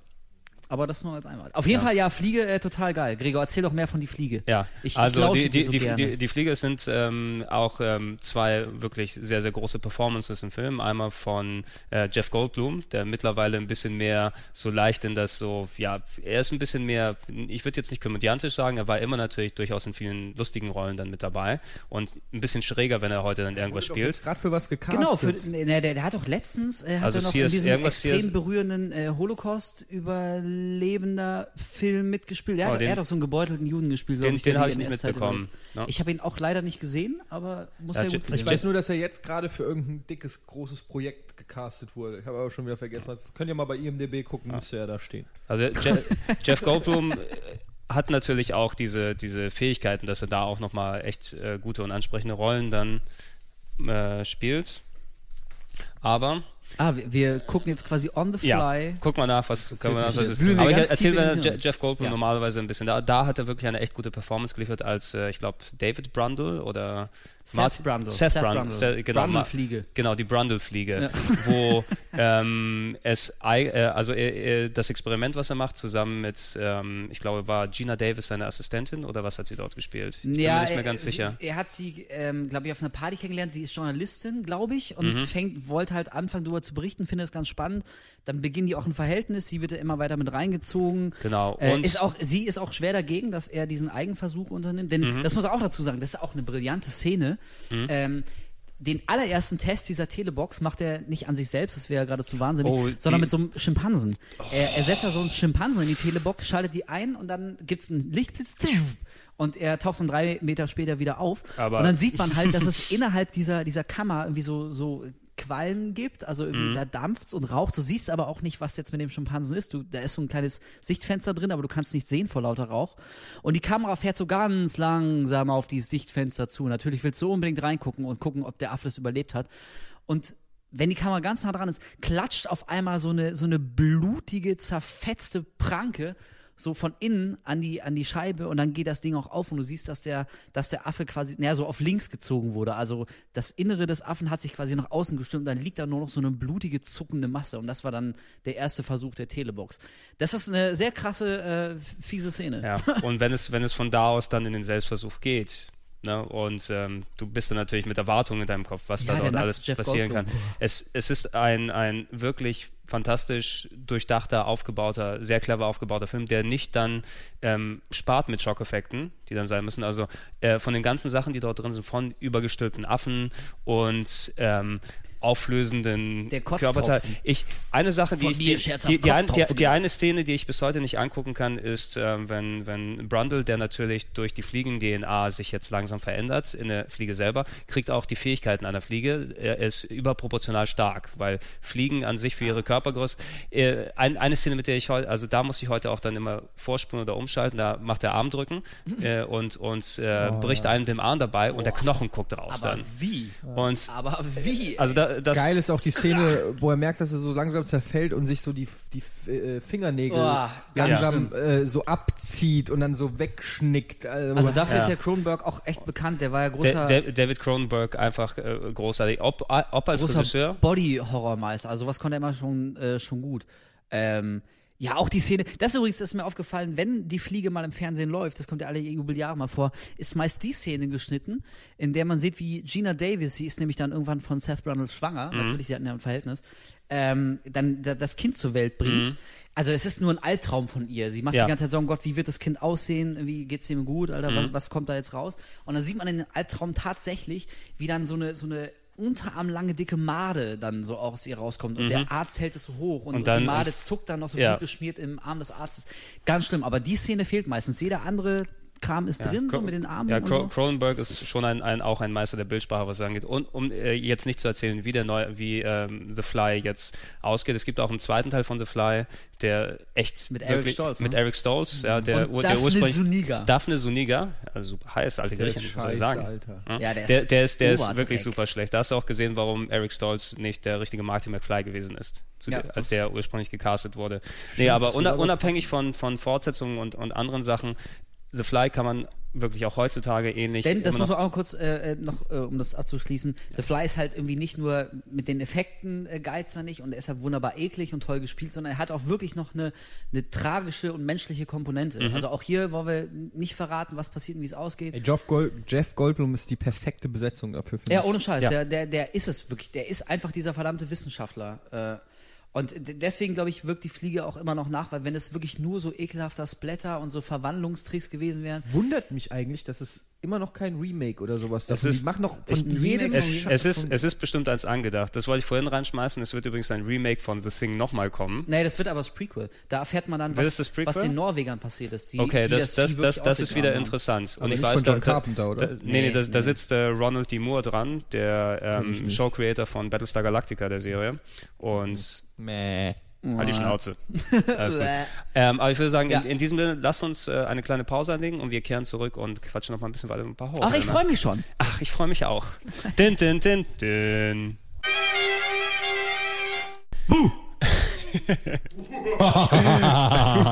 Jetzt habt ihr euch aber tüchtig erschrocken, ne? Auch Eddie ist gerade voll zusammengezogen. Ja. Eddie, nicht weinen. Ich bin's doch nur, euer Wolf. Wolf, weil du immer mich erschrecken Wolf. Obwohl, du weißt, äh, Wolf ist immer dann der Böse in Horrorfilmen. Ey, Deshalb hab sagen wir jetzt äh, was über Filme, wo Wölfe vorkommen. Ich habe neulich, muss ich kurz erzählen, Gibt's nicht so viele kleine Ausschnitte aus dem Werewolf in Privatleben. Ich habe neulich meine Freundin erschreckt, weil ich liebe es ja, Leute zu erschrecken. Auch wenn ich selber hasse, erschreckt sie zu werden. geweckt? Nee, pass auf, ich habe gehört, sie, sie, sie war schon im Bett, ich war noch zocken im Wohnzimmer, sie, dann ist sie raus und ich habe gehört, sie geht irgendwie ins Bad auf die Toilette und dann habe ich mich ins Schlafzimmer äh, geschlichen, unter die Bettdecke gelegt, aber die so zusammengeknautscht, dass es halt aussieht, als ob das Bett leer ist. Oh, du Arschloch. Und ich muss immer drüber nachdenken, drüber nachdenke. Und ich höre halt, wie sie so langsam, meine Freundin ist super schreckhaft, super Schisser, kann keine Horrorfilme gucken. Und, Witz. und dann geht sie ins Schlafzimmer rein und äh, ich höre, wie sie sich dem Bett nähert und plötzlich mache ich wirklich so den Undertaker-Move, Bettdecke weg und so aufrecht sitzen, ne? Und mache nur so. Buah. Und die hat so geschrien und die war so fucking sauer auf mich. Die hat, also wirklich, die, die hat auch noch zwei Tage danach war die pisst. Und ich, das Schlimme ist, ich habe in dem Moment so gelacht, ich konnte nicht mehr. Das ist, ist das schönste Gefühl, jemanden zu erschrecken. Ich, es war äh, surreal, weil ich wusste, ich kriege jetzt richtig Ärger und ich habe eigentlich, vielleicht habe ich auch ein bisschen übertrieben, aber, Aber du hast gelacht. aber es war gleichzeitig auch so schön. Du bist bereit, an der Beziehung zu arbeiten. ja, genau. Das, das merkt man. Jeder muss ein bisschen was von sich geben. Nee, das dürfte ich, ey, das, äh, sowas würde ich nie machen. Dürfte ich gar nicht probieren, ohne Scheiß. ich habe mal meine, ich habe mal meine Schwester äh, ähnliche, da haben wir noch zusammen äh, gewohnt. Das klingt Hm. komisch, also als ich noch kleiner war und wir alle noch Ja. zusammen in der Familie waren. Aha. Meine Schwester auch wieder gehört, die die hat sich dann nachts irgendwie ein Glas Wasser in der Küche geholt und ist dann so durch die Diele gegangen. Da war so eine kleine Ecke, die eine Diele, die um die Ecke geht und ich habe mich so genau an diese Ecke gestellt, nur hingestellt, mitten in der Nacht so äh, einfach hingestellt. Sie kommt aus der Küche mit dem Glas Wasser, das sie sich geholt hat und ich stehe einfach nur da. Und sie, sie, sie sieht mich, sch- schreit, nimmt das Glas Wasser und schüttet mir das so reflexartig ins Gesicht. Ja, es hätte auch schlimmer gehen. Sie hätte mir das auch, äh, wenn die ein Messer gehabt hätte, hätte die mich auch abstechen können wahrscheinlich. Einfach nur als, aus Reflex. Aber die. Reaktion, die bist du gewohnt von Frauen, ne? Ja. Direkt irgendwie sofort das Glas Wasser ins Gesicht umdrehen und gehen. Direkt dieses, oh Gott. Jedes Wochenende. So, ja. so, so äh, läuft jedes Date ab. Jedes Mal. Mhm. Egal. Gut, dann Wo waren lass, wir? Ach ja, la, lass uns doch wieder zurückkehren zu den äh, erfundenen Horrorgeschichten und nicht den echten. Ähm, wir haben gerade geredet über, über was hatten wir nochmal gerade geredet? Äh, wo waren wir? Äh, äh, Nee, die Fliege. Die Fliege? Herr der Fliegen, Äh, nein. Die Fliege. Die, war, war es echt die Fliege? Ja, die Fliege und die Fliege 2 kurz angekratzt und jetzt kommen wir zum nächsten. Jetzt kommen wir zum nächsten. Ja. Es sind äh, viele Richtungen, in die wir hier reingehen können. Eins, was ich nochmal gern reinwerfen würde. Ähm, natürlich, Horror ist äh, viel Horror, der dann ein Abspiel hat mit, mit Fantastischem zu tun, Übernatürlichem und so weiter und so fort. Aber natürlich, Horror ähm, kann ja auch äh, außerhalb der Erde stattfinden, im Weltraum. was für eine Überleitung, ne? Du Ja. bist ein verdammter Fuchs, Gregor. Ja. Sollen wir wirklich unsere Zeit für sowas opfern? Bist, ist es dein Ernst? Einige der besten Horrorfilme sind im Weltraum dann stattgefunden.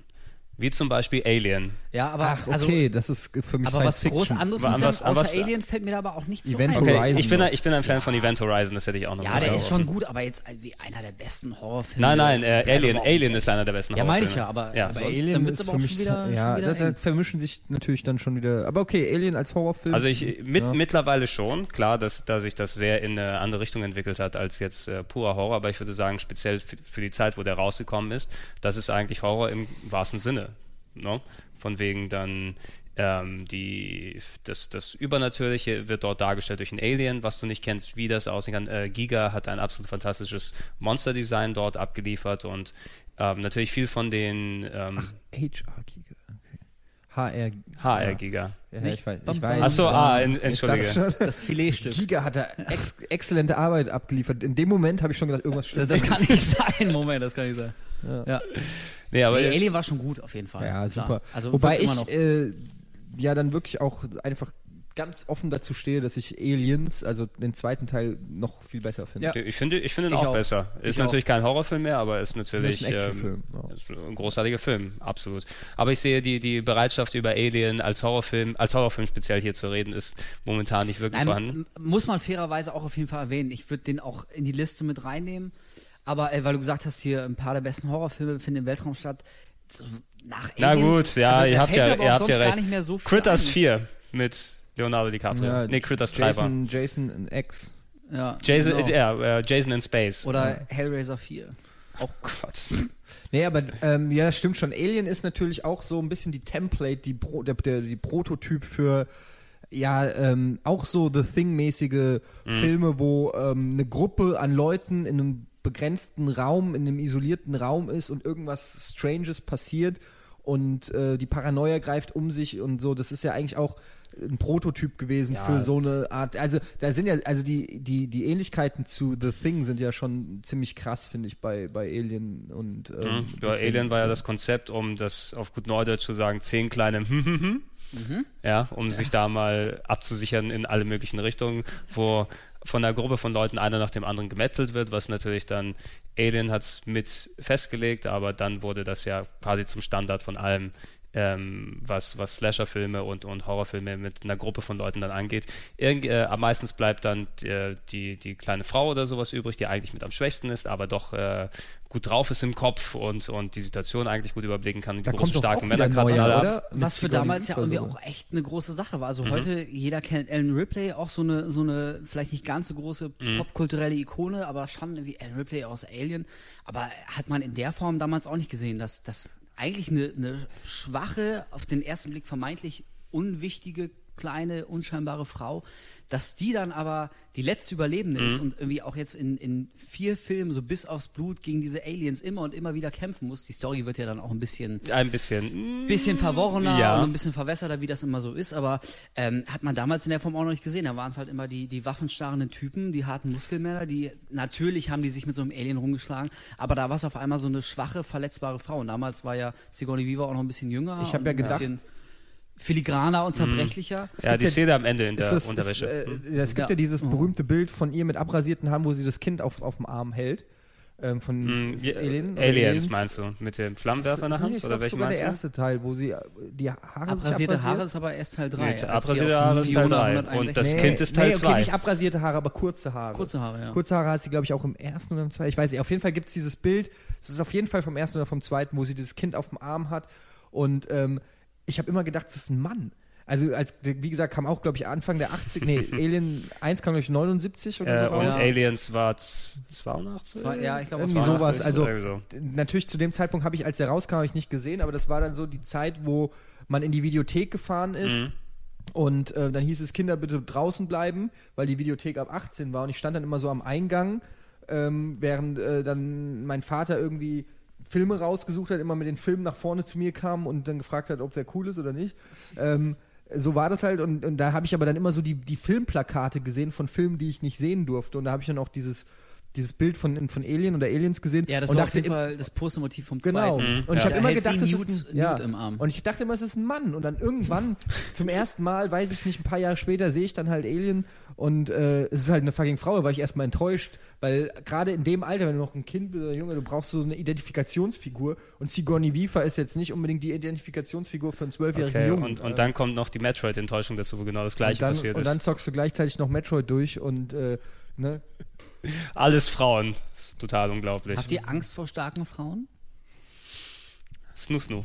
Der Also- ist bei Snusnu. ich arbeite gern unter Frauen. Die wäre richtig für meinen Stab. Gut. Nee, aber äh, Etienne, hör auf jetzt. okay, ich, ich, ich mag es übertrieben haben, äh, wenn ich gesagt habe, die besten Filme oder viele der besten Horrorfilme finden statt im Weltraum oder in anderen Gegenden, wo die Sonne sonst scheint. Ähm, aber Alien hätten wir auf jeden Fall mal kurz ansprechen müssen, das haben wir hiermit auch getan. Wir haben vorhin, bevor wir den Cast angefangen haben, kurz über, über folgenden Film hier unterhalten.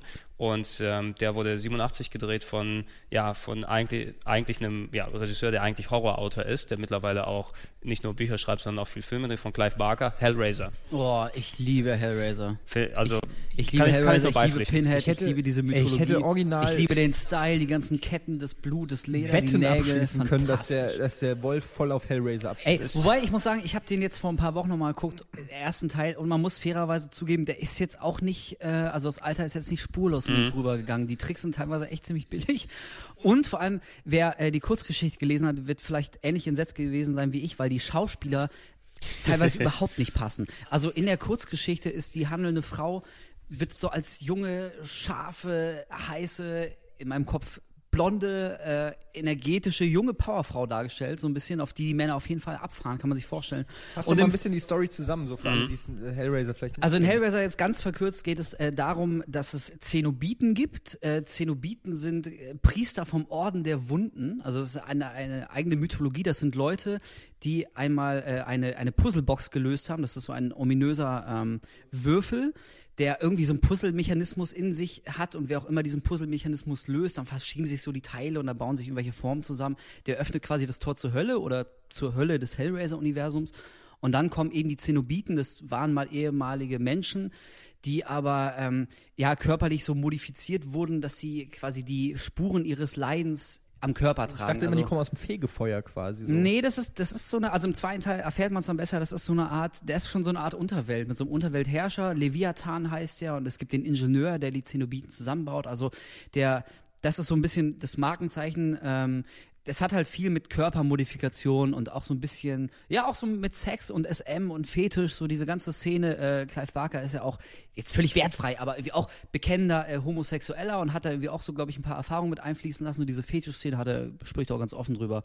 Ähm, also das sind so Dinge, das hebt äh, Hellraiser schon ein bisschen von, von normalen Horrorfilmen ab. Und äh, was mir halt irgendwie prinzipiell immer gefällt, auch hier, ähm, trotz dieser Cheesiness ähm, mittlerweile, aber auch sehr düster, sehr ernsthaft, irgendwie keine, keine lustigen Sprüche so, da ist nichts pseudo-ironisches mit Augenzwinkern, sondern der war für damalige Verhältnisse echt ziemlich hart. Also da werden Leuten, äh, Leute werden von, von Ketten durchbohrt und die Haut abgezogen und es geht halt viel um Qual und Folter und dieses ewige Leid, was andere dann aber wiederum anstreben, weil sie sonst nichts mehr fühlen. Also äh, psychologisch bestimmt auch sehr interessant, das alles zu untersuchen. Ja, man, Äh, und aber ja, geht auf jeden Fall immer noch äh, gut zur Sache. Die Nachfolger wurden Hm. dann graduell auch immer schwächer. Mittlerweile gibt's wie viel? Sechs, sieben? ich glaube, acht gibt es. Acht? Und- Der letzte und- war, glaube ich, es- auch so ein, so es ein Online-Ding, ne? Hellraiser jetzt online. genau. Und es, und es wurde gerade ein äh, neuer Pinhead gecastet für einen Reboot. Nein, wer denn? Wer ist das denn jetzt? Ich weiß nicht, wie der Schauspieler ist. Ich habe nur ein Bild gesehen. Ist ein Mann mit Glatze. Hm. Mann mit Glatze. Ja, hätte man sich denken können. Ähm, aber äh, du, du, hast es klar äh, so, so angedeutet in der Form. Man kann da, glaube ich, auch wirklich Parallelen zu anderen Serien eben wie Freddy oder so weit ziehen, dass der, der, der erste Teil noch ein komplett tonlich anders, äh, anderes Werk gewesen ist als die Sachen, die danach gefolgt sind. Der Pinhead, der mittlerweile natürlich als ikonische Figur für die Serie dann steht, eben der, der, der große Mann mit dem weißen Gesicht und den Nadeln überall im Kopf, der war ja nur einer von vier Zenobiten, glaube ich, im ersten Teil und war natürlich nicht die vorherrschende Rolle und so weiter, wurde aber natürlich dann da rausgezogen und sagt, da, das ist ja der, jetzt der, der Go-To-Guy, das ist unser Movie-Monster.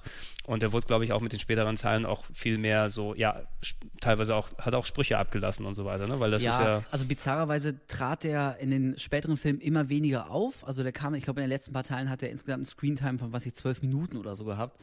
Ähm, also je wichtiger er wurde, eigentlich irgendwann hat sich alles nur noch auf ihn konzentriert und in Hellraiser, egal wie die Geschichte war, aber irgendwann musste halt auf jeden Fall wieder Pinhead auftauchen, weil er so das Maskottchen war, aber wurde dadurch auch so ein bisschen so zur Beliebigkeit degradiert. Also am Anfang noch sehr, sehr cool und äh, das ist, glaube ich, auch so ein bisschen, ähm, was den Reiz von Hellraiser ausmacht, dass Hellraiser, die ganze Serie, die Mythologie, die spielt nämlich auch mit dieser Faszination des Grauens. Also wir haben es ja am Anfang mal ganz kurz versucht zu erklären, was das Coole an Horrorfilmen ist. So ein bisschen diese gefahrlose, ähm, ja, Faszination für das Düstere und auch für den Tod und für die Gefahr, so ein bisschen von seinem heimischen äh, Sessel zu erleben, so ohne Gefahr für Leib und Leben. Aber irgendwie ist interessiert einen ja doch. Man will ja schon so ein bisschen so gucken, was, was ist denn so da hinten im Dunkeln. Und äh, das hat Hellraiser wirklich immer zum Thema gemacht, dadurch, dass die Leute in Hellraiser teilweise auch diese Unterwelt erleben wollen. Also die wollen dann auch in diese Unterwelt gezogen werden und da gequält werden. Sie wissen, was sie erwartet, immer während der Qual. Aber das, das macht sie halt einfach an, weil sie sonst irgendwie für keine, keine weltlichen Begebenheiten mehr Gefühle aufbringen können. Also die, die Faszination, was ein Horrorfilm eigentlich für uns ähm, vielleicht unterbewusst so faszinierend macht, das wird bei Hellraiser in der Geschichte aber auch wieder äh, aufgegriffen. Und ich glaube, das macht auch einen großen Teil des Reizes aus, wenn die Filme nicht so scheiße geworden wären. ja, du, du, du sagst es ja schon in, in der Form. Es ist ja normalerweise jetzt äh, Furcht oder Angst ist eine Emotion, die man normalerweise, das ist eine negative, oder man verbindet es als negative Emotion und das wird man ja mit, mit äh, Unterhaltung dann eigentlich nicht bedienen wollen, negative Emotionen. Also du guckst dir keinen Film an, um Schmerzen zu äh, spüren oder um, okay, Leiden wahrscheinlich auch oder irgendwie Traurigkeit. Nee, aber es ist ja, bei Horrorfilmen ist ja auch eigentlich schon relativ klar, warum das geguckt ist. Es ist eigentlich im Prinzip das Überstehen, was dann das ausmacht. Also du wirst in eine extreme Situation, in eine psychologisch extreme Situation gesteckt, wie der Wolf schon gesagt hast, aber sie ist ja im Prinzip gefahrlos, weil du sie überstehst, du überlebst sie ja. Ähm, keiner hätte ja in Bock, äh, in echt, weiß ich nicht, in irgendeiner Gefangenen-Situation oder in so einer äh, Horrorsituation zu sein. Man kennt das ja, wenn man Horror, äh, einen Albtraum hat oder so, wie sehr einen das schlaucht. Aber in einem Film ist es halt nach 90 Minuten vorbei, oft mit einem Happy End oder irgendwie, wie auch immer, es, äh, du erfährst eine Form der Erleichterung und äh, hast aber davor den Adrenalinschub der Angst gehabt und das ist ja eigentlich die geile Mischung, die du beim Horrorfilm hast. Das ist ja das gleiche, äh, ganz kurz, das ist das gleiche, wo die Leute immer sagen, äh, oh, ich hasse Horrorfilme, weil da habe ich immer Schiss. Aber das ist ja, was du gesagt hast, wie bei Dead Space, ne? Ist Deswegen ja, guck ich's ja. Genau, das ist ja der Ziel der Sache. Es geht ja äh, genau darum, wie bei einer Komödie, dass du lachst, ähm, dass du Schiss hast.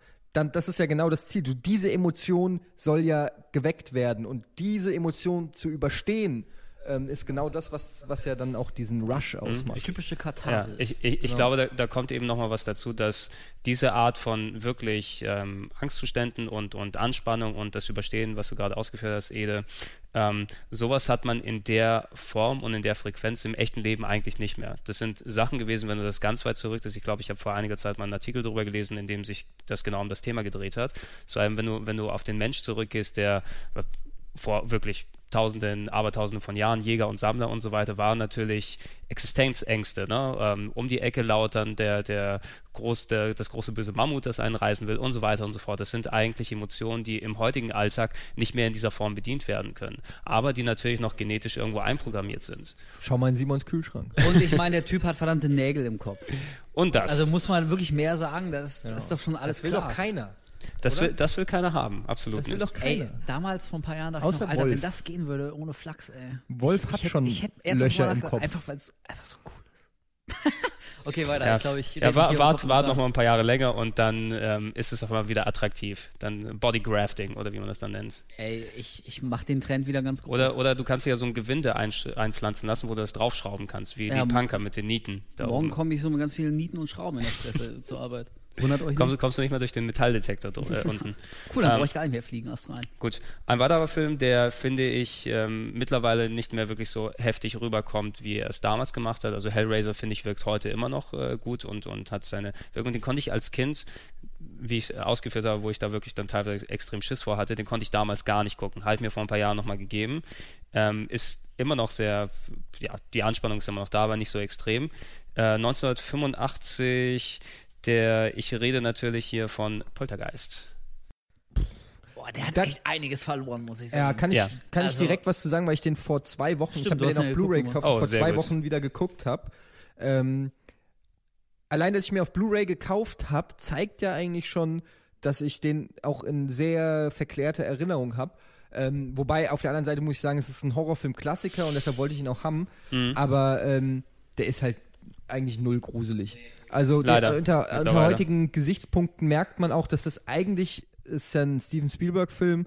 Ähm, der, der macht schon vieles richtig. Also der hat diese, das ist im Prinzip jeder Steven Spielberg-Film in den 80er Jahren, da gab es diese typische amerikanische Familie in dem kleinen, ruhigen Vorort, mit den, wo die Kinder BMX-Rad fahren und ähm, dann kommt mal kommt ein Alien auf dem äh, Planeten und mal äh, spukt's halt im Haus.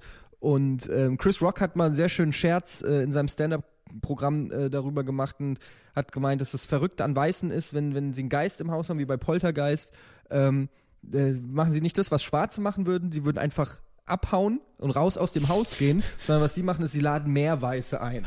ähm, was ich eine sehr und ich, ich habe hab, ja, und ich habe dieses diesen Gag, diese Beobachtung habe ich nicht mehr aus dem Kopf gekriegt und musste wirklich schmunzeln, als dann ähm, im Poltergeist, äh, also die sind halt, die ziehen halt auch, äh, es ist wie gesagt so eine, eine Vorstadtfamilie, alles super idyllisch und die ziehen halt in so einem in so ein Haus und da fängt halt an zu spuken, so eine klassische ähm, Spukgeschichte eigentlich. Und dann fangen da halt Sachen an, das Kind wird äh, in den Fernseher gezogen und spricht dann aus den Krisselbildern aus dem Fernseher mit denen und irgendwie erscheinen Sachen und die Illusionen haben sie und keine Ahnung. Und was sie halt machen, ist, dass sie wirklich immer mehr Leute dazu holen, die dann das Phänomen untersuchen sollen. Aber sie weigern sich halt. Das geh erste, da was jeder aus. normale machen würde, so, so, fuck, die Wände sprechen hier. Ich glaube, ich suche mir eine andere Wohnung, ja. Aber was die halt machen. wenigstens die Ghostbusters. Aber du hast Ja, Cottage gezahlt. Ja, genau. Und da, was da halt in dem Film passiert ist, ist, ist halt, hm, können Sie sich das mal dem Problem annehmen? Wir äh, gerade haben sich die Stühle in der Küche selber aufgestapelt. Ähm, können, Sie, können Sie uns da helfen? Äh, wir würden gerne hier wohnen bleiben. ähm, oder der Baum hat gerade angefangen, sich zu bewegen und in unserem Schrank äh, werden Sachen äh, fangen an zu fliegen. Also der hat schon ein paar coole Szenen. Es gibt im Poltergeist diese eine Szene, wo sie halt merken, es kommt ja so langsam, dass sie, dass sich irgendwelche komischen Sachen ergeben. Und dann gibt es eine Szene, die unter heutigen Aspekt nichts Besonderes mehr ist, aber damals eigentlich schon eine coole Idee war. Du siehst quasi diese Küche, einen Küchentisch, die Stühle stehen ganz normal am, äh, am Küchentisch und ähm, die Mutter macht irgendwas in der Küche und es ist alles ohne Schnitt. Und dann siehst du halt die Kamerafahrt äh, geht an die, an die Tische, äh, an, der, an den Tischen und den Stühlen vorbei auf die Mutter, die da irgendwas kocht. Und dann hört sie irgendwas und die Kamera geht zurück und dann stehen die, die Stühle so einen halben Meter vom Tisch quasi ungefähr weg. Aber es ist noch so subtil, dass sie, dass du merkst, sie fragt sich so, hm, standen die gerade nicht nah oder irgendwie? Und dann geht sie halt hin und, und schiebt die Stühle irgendwie wieder in die richtige Reihenfolge. Und die Kamera geht sie wieder, geht wieder mit ihr mit. Sie kocht irgendwie weiter, hört wieder ein Geräusch. Die Kamera geht zurück und plötzlich sind die Stühle gestapelt wie eine Pyramide, weil, äh, physikalisch eigentlich unmöglich auf dem Tisch drauf. Ganz oben ist noch ein Stuhl mit auf einem Stuhlbein so ungefähr, wo du halt, wo sie dann nicht mehr sagen kann. Also es gibt keine Möglichkeit mehr zu sagen, oh, das habe ich mir bestimmt eingebildet, weil du hast gerade eine Stuhlpyramide innerhalb von einer Sekunde in deinem in deiner Küche. Und das sind so Sachen, die äh, eigentlich schon das Potenzial haben, eigentlich cool zu sein und auch gruselig zu sein, aber der Film war halt damals auch an, an Mainstream und an Leute äh, gerichtet, die vielleicht auch E.T. geguckt haben oder so. Also es ist, es war äh, auch viel komödiantische Sachen und es war immer so noch ähm, sehr Familien. Ich glaube eher, das ist, glaube ich, eher eine, eine Schauergeschichte als wirklich ein Horrorfilm. Mhm, mhm. Natürlich, äh, bei Kindern wirkst du umso mehr. Und jetzt, wo du gerade E.T. erwähnt hast, äh, möchte ich das nochmal kurz mit reinwerfen. Im Grunde ist ähm, Poltergeist ja ähm, effektiv E.T. gewesen.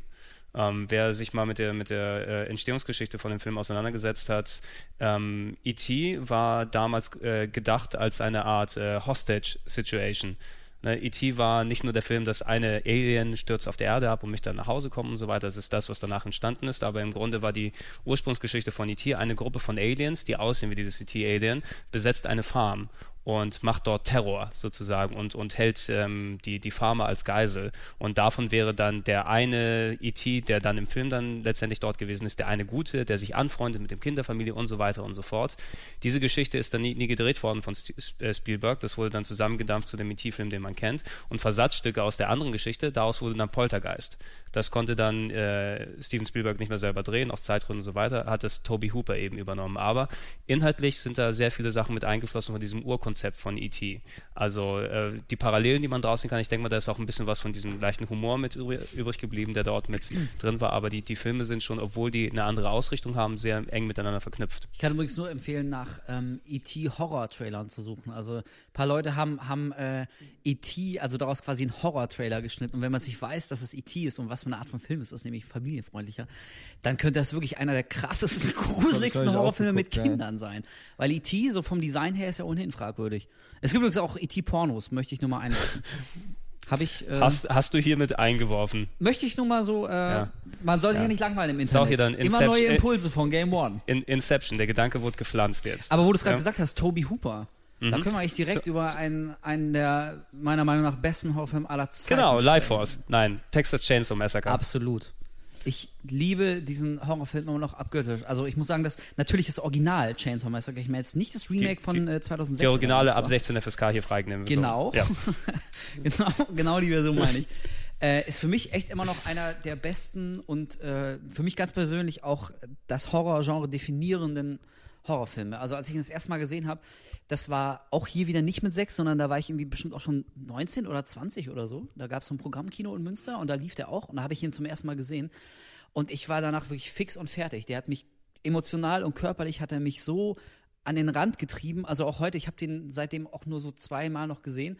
Ich kann den einfach nicht gut gucken. Also das ist echt krass so. Alles andere lässt mich relativ kalt, aber der, der macht mich auch heute noch fertig. Ich bin danach immer komplett alle. Ich will duschen gehen und fühle mich total unwohl und den finde ich wirklich schlimm, Etienne. Ich, ich, glaub, ich glaube, ja, bitte. Ja, nee, kann ich unterschreiben. So das, äh, ich ich versuche den schon seit Jahren irgendwie, egal, aber es, den kriegt man nicht, weil er in Deutschland beschlagnahmt ist. Die äh, böse Version, ähm, die Uncut-Version, äh, die Scheiße, wie ja. Die spielt über, einfach irgendeine okay. Musik ein. okay. ähm, nee, aber also Texas Chainsaw Massacre ist in der Tat auch äh, einer meiner Lieblings so klassischen Horrorfilme oder so. Ähm, ja, ist ein Film, der, ich glaube, von 77 ist der? Oder? 74. 74? 74. 74? So, so alt. Krass, ja. ja. ja, ja Und da muss man auch sagen, Respekt, dass ein Film, der jetzt schon, ja, 26, 30 Jahre 36 Jahre auf dem Puckel hat, dass der ähm, immer noch ja so krass ist. Was mir bei Texas Chainsaw Massacre gefällt, ist, ähm, es sind gar nicht irgendwie die, die expliziten Szenen, davon gibt es ja eigentlich auch gar nicht so viele, nee. sondern eher das gesamte Setting, diese gesamte Atmosphäre, die ist so, ich weiß nicht, wie ich es beschreiben soll, die ist so bedrohlich. Ja, dieser, dieser typische Redneck, da möchtest du nicht sein. Ja, aber es ist einfach, es ist so wirklich, die, die hat so was, so eine böse Aura hat dieser Film. Ähm, der, er schafft es wirklich, dass du dir denkst, Alter, ich will wirklich nicht in diesem fucking Haus sein, bei diesen Ja. Leuten. Das ist äh, so eine ver gewisse Verzweiflung. Es gibt keinen, in vielen Horrorfilmen gibt es immer noch die rettende Tankstelle oder den netten Gutsbesitzer oder irgendeinen, irgendeinen Typen oder irgendeinen Helfer, an dem man sich hochziehen kann. Bei Texas Chainsaw Massacre hat man das Gefühl, die sind wirklich auf sich allein angewiesen und es ist wirklich einfach ausweglos und irgendwie so verzweifeln, scheiße irgendwie. Und du hast wirklich keinen Bock, mit denen zu tauschen. Und das finde ich geil. Das, Ja, das ist so eine richtig albtraumhafte und ich fand das auch immer so eine fiebrige Atmosphäre, wie in so einem Fiebertraum. Also ähm, Ja, du hast genau. wirklich, sobald, sobald der Film in diesem Haus ist, hast du das Gefühl, du bist irgendwie So in so einer, in so einer anderen, in so einem anderen Bereich der Existenz, wo so ein bisschen die Zeit stehen geblieben ist. Irgendwie. Es ist nicht komplett anders als das, was du kennst, aber irgendwie, du fühlst dich nicht wohl. Also das Haus, das ist, das ist düster, es ist, es ist verwinkelt. Äh, zum Beispiel auch diese Szene, wo sie das erste Mal in diesem, in dem berühmten Knochenzimmer ist. Eieieiei. also wo quasi die ganzen Büro, äh, ähm, ach Quatsch, die, die, die Möbel, äh, Einrichtungsgegenstände, so, alles aus, aus Tier- und Menschenknochen gefertigt ist. Also natürlich siehst du in mehreren Einstellungen da, irgendwie so, so eine Knochenlehne und all sowas. Und das ist jetzt nicht mal unbedingt dieser Schockeffekt, weil das, das ist im klassischen Sinne nicht eklig, du siehst da keine Leichenteile, sondern nur in Anführungszeichen äh, Möbel, die aus Knochen bestehen. Aber, aber dass du überhaupt ähm, ja in diesem Raum bist, also das macht dir unmissverständlich klar, dass du jetzt irgendwie so einen Bereich betrittst, der rational nicht mehr nicht mehr ganz ganz zu erklären ist. Und das, das finde ich, das macht auch den Film so bis heute so ähm, erschreckend. Das sind nicht, wie du schon gesagt hast, Eddie, die Gewaltszenen, äh, die die krassen Splatter-Szenen, weil es die wirklich eigentlich nicht gibt. Das ist so ein bisschen wie, wie bei Psycho, wo auch immer alle dachten in der Duschszene, dass man sieht, wie das Messer in den Körper eindringt, sieht man kein einziges Mal. Und beim Kettensägen-Massaker gibt es eigentlich auch keine wirklich explizit harte Szene. Es wird immer nur angedeutet und durch Schnitt und Geräusch ist völlig klar, was passiert, aber du siehst nicht, wie er mit dem Hammer irgendwie im Schädel einsteckt. Aber du denkst, du hast es gesehen. Und äh, das macht mich, ja genau, darauf wollte ich hinaus. Und das ist alles rational irgendwie nie, nicht erklärbar. Das ist ja irgendwie auch der größte Fehler, den dieses scheiß Remake gemacht hat, dass sie versucht haben, ihm noch so eine Backstory zu geben und äh, zu erklären, dass er jetzt irgendwie ein Psycho ist, weil er als Kind da irgendwie emotional misshandelt wurde keine Ahnung. Im Original ist es so, da rennt halt einfach dieser, dieser offenbar geistig zurückgebliebene, unfassbar muskulöse Metzger Meister rum mit einer blutigen Schürze und einer Kettensäge, am Anfang noch einem Hammer, der sich halt irgendwie aus, aus Menschengesichtern Masken gefertigt hat und die dann überzieht. Ähm, und zusammen mit der, mit der gesamten Familie, die alle völlig degeneriert sind und in diesem Haus leben, bringen die halt Leute um. Also wer auch immer sich in das Haus verirrt, der wird umgebracht, teilweise gegessen und aus seinen Knochen werden dann irgendwie Möbel gemacht für den nächsten Besucher, der reinkommt. Das das ist ist ein bisschen sowas wie Ikea. Quasi, ja. Wo, wobei ich, glaube ich, lieber in diesem Knochenhaus wäre als bei Ikea an so einem typischen Samstag. Nee, aber ta- tatsächlich, ähm, was, was bei, bei Texas Chainsaw Massacre auch so ist, ist diese, ähm, wie du gesagt hast, wo sie dann in diesen Raum kommt und sich dann ihr auch so ein bisschen offenbart, in welcher Scheiße sie eigentlich gerade steckt. Ja. Das ist so ein bisschen dieses, diese Tip of the Iceberg. Also es ist schon scheiße und es ist schon bedrohlich, aber ähm, das ist ja auch ein klassisches Element, was jetzt immer wieder benutzt wird, auch wie bei, bei Hills of Ice und so weiter, dass du irgendwo hinkommst und merkst irgendwie, alter Schwede, es ist ja noch viel schlimmer, als ich gedacht habe. Die sind ja nicht einfach nur Psychopathen oder die sind nicht einfach nur böse, sondern ich sehe ja, was meinen Vorgängern passiert ist. Und deshalb weiß ich in etwa, was mich hier auch erwarten wird. Und das macht ja dann so ein bisschen ähm, dieses, äh, diesen Wettlauf gegen, gegen die Zeit oder, oder beziehungsweise diesen Kampf ums Überleben aus, weil die wissen, okay, spätestens jetzt weiß ich, ich komme hier nicht mehr lebend raus, hier ist die Kacke am Dampfen. diese, diese extrem äh, verzweifelte und, und schlimme Atmosphäre, also man muss sich mal vor Augen halten, ich glaube, die letzten 20 Minuten im Film wird nur noch geschrien. Also ich glaube, da gibt's keinen einzigen normalen Dialog mehr, sondern ähm, äh, Mary Burns, die einzig Überlebende, die schreit halt in einer Tour bis zum Ende. Da passiert sonst nichts mehr, also dialogmäßig oder was die Story vorantreibt. Das ist einfach reiner, purer Terror. Und äh, das ist auch ganz witzig, ähm, die, die Drehgeschichte, weil A, natürlich ein Low-Budget-Film, die hatten kein Geld für nichts. Ähm, es war knallheiß in dem Sommer, als sie es gedreht haben. Und der Darsteller von, von Leatherface, Gunnar Hansen, der hat auch wirklich die, dieses Kostüm, dieses irgendwie mit Tierfett und künstlichem Blut beschmierte, ranzige Kostüm, was dann irgendwie zehn Stunden durch die Sonne getragen wurde, hat er auch wirklich knallhart bei jedem Drehtag angehabt. Hat auch mit den, mit seinen Mitschauspielern nicht gesprochen. Also wenn die, wenn die zusammen gegessen haben, haben die eben nicht zusammen gegessen, sondern er saß am eigenen Tisch und die ganzen anderen Schauspieler an, an ihrem Tisch. Und da, so hat sich ganz normal wirklich so, eine- so eine ganz unterschwellig aggressive und, und ähm, ja, beängstigende Atmosphäre aufgebaut, weil, weil die ganzen Drehbedingungen auch so schrecklich waren. Ich, man weiß zum Beispiel auch ähm, ziemlich am Ende des Films, da rennt sie durch den Wald, es ist dunkel, fast schon Nacht und er rennt ihr hinterher mit einer Kettensäge, heutzutage undenkbar. Der rannte wirklich mit einer laufenden Kettensäge drei Meter hinter ihr durch den dunklen Wald.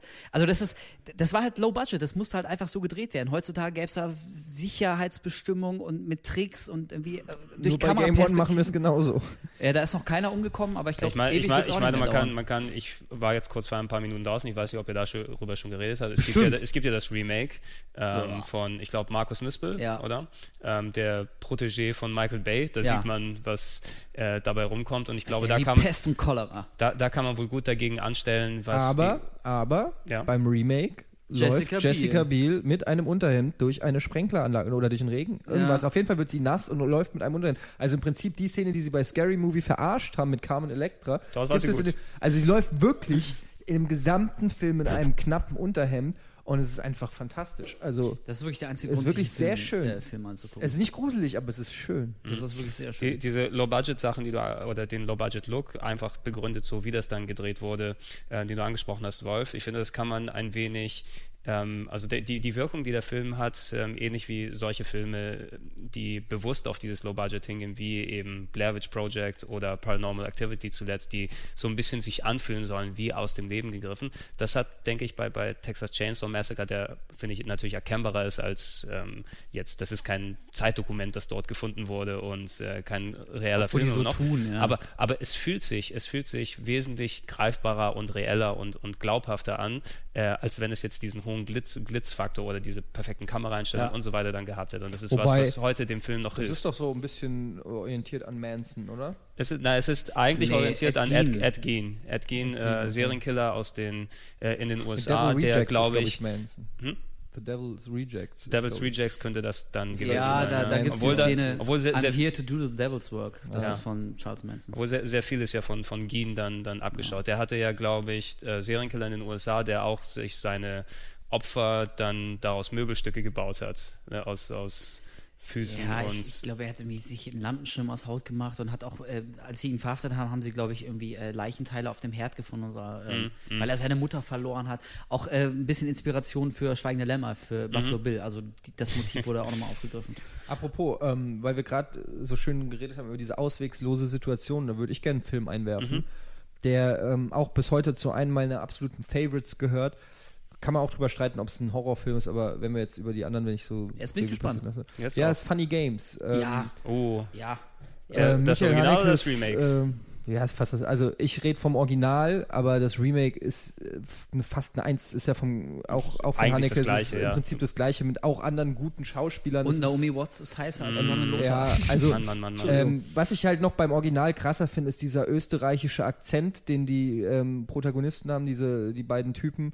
Ähm, den, den fand ich irgendwie so, weil Österreicher für mich zumindest immer so nett freundlich klingen. Die haben sowas, die haben sowas, ich kann es nicht erklären, die kann ich, ich kann die nicht ernst nehmen. Ich habe einmal einen österreichischen Horrorfilm gesehen, ähm, der hieß äh, In zwei Tagen bist du tot oder in drei Tagen bist du tot. Oh ja. Der ist, glaube ich, sogar relativ bekannt in Österreich. Ich fand den schrecklich, muss ich sagen, aber schrecklich auf eine andere Art und Weise, weil, Na. weil der, ja genau, weil, küsst die Hand. ja, ja, ja, sag einmal, äh, so kannst Ja, du auch mit passt nicht. einfach nicht also das, zusammen, ey. Also das Sorry. Ist, die Sprache ist eigentlich anti-gruselig. ja. ähm, da gibt es dann eine Szene bei äh, in, in drei Tagen bist du tot, wo dann der Bösewicht, oder ich will nicht zu viel verraten, irgendwie, vielleicht guckt ihn ja noch jemand, Oh, steht dann nicht. gegenüber mit einer Pistole und äh, da sagt dann der, der bedroht ist, der, der, der die ganze Zeit einen Kampf ums Überleben hat, ja, geh ins Weg.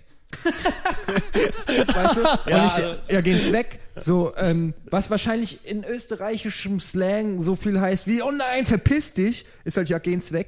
Auf jeden Fall ist es so ein, ähm, so ein Stimmungstöter quasi, so, weißt du? Und, ähm, aber Das bei, ist jetzt bei, kein Angriff auf Nein, das unsere österreichischen... Ich mag, ich, ich mag Für die- unsere Ohren klingt es nur Ja. sehr ungewohnt. ich mag die Ösis total gerne, aber es ist nur einfach für unsere Ohren klingt es immer sehr weich und, und lieb.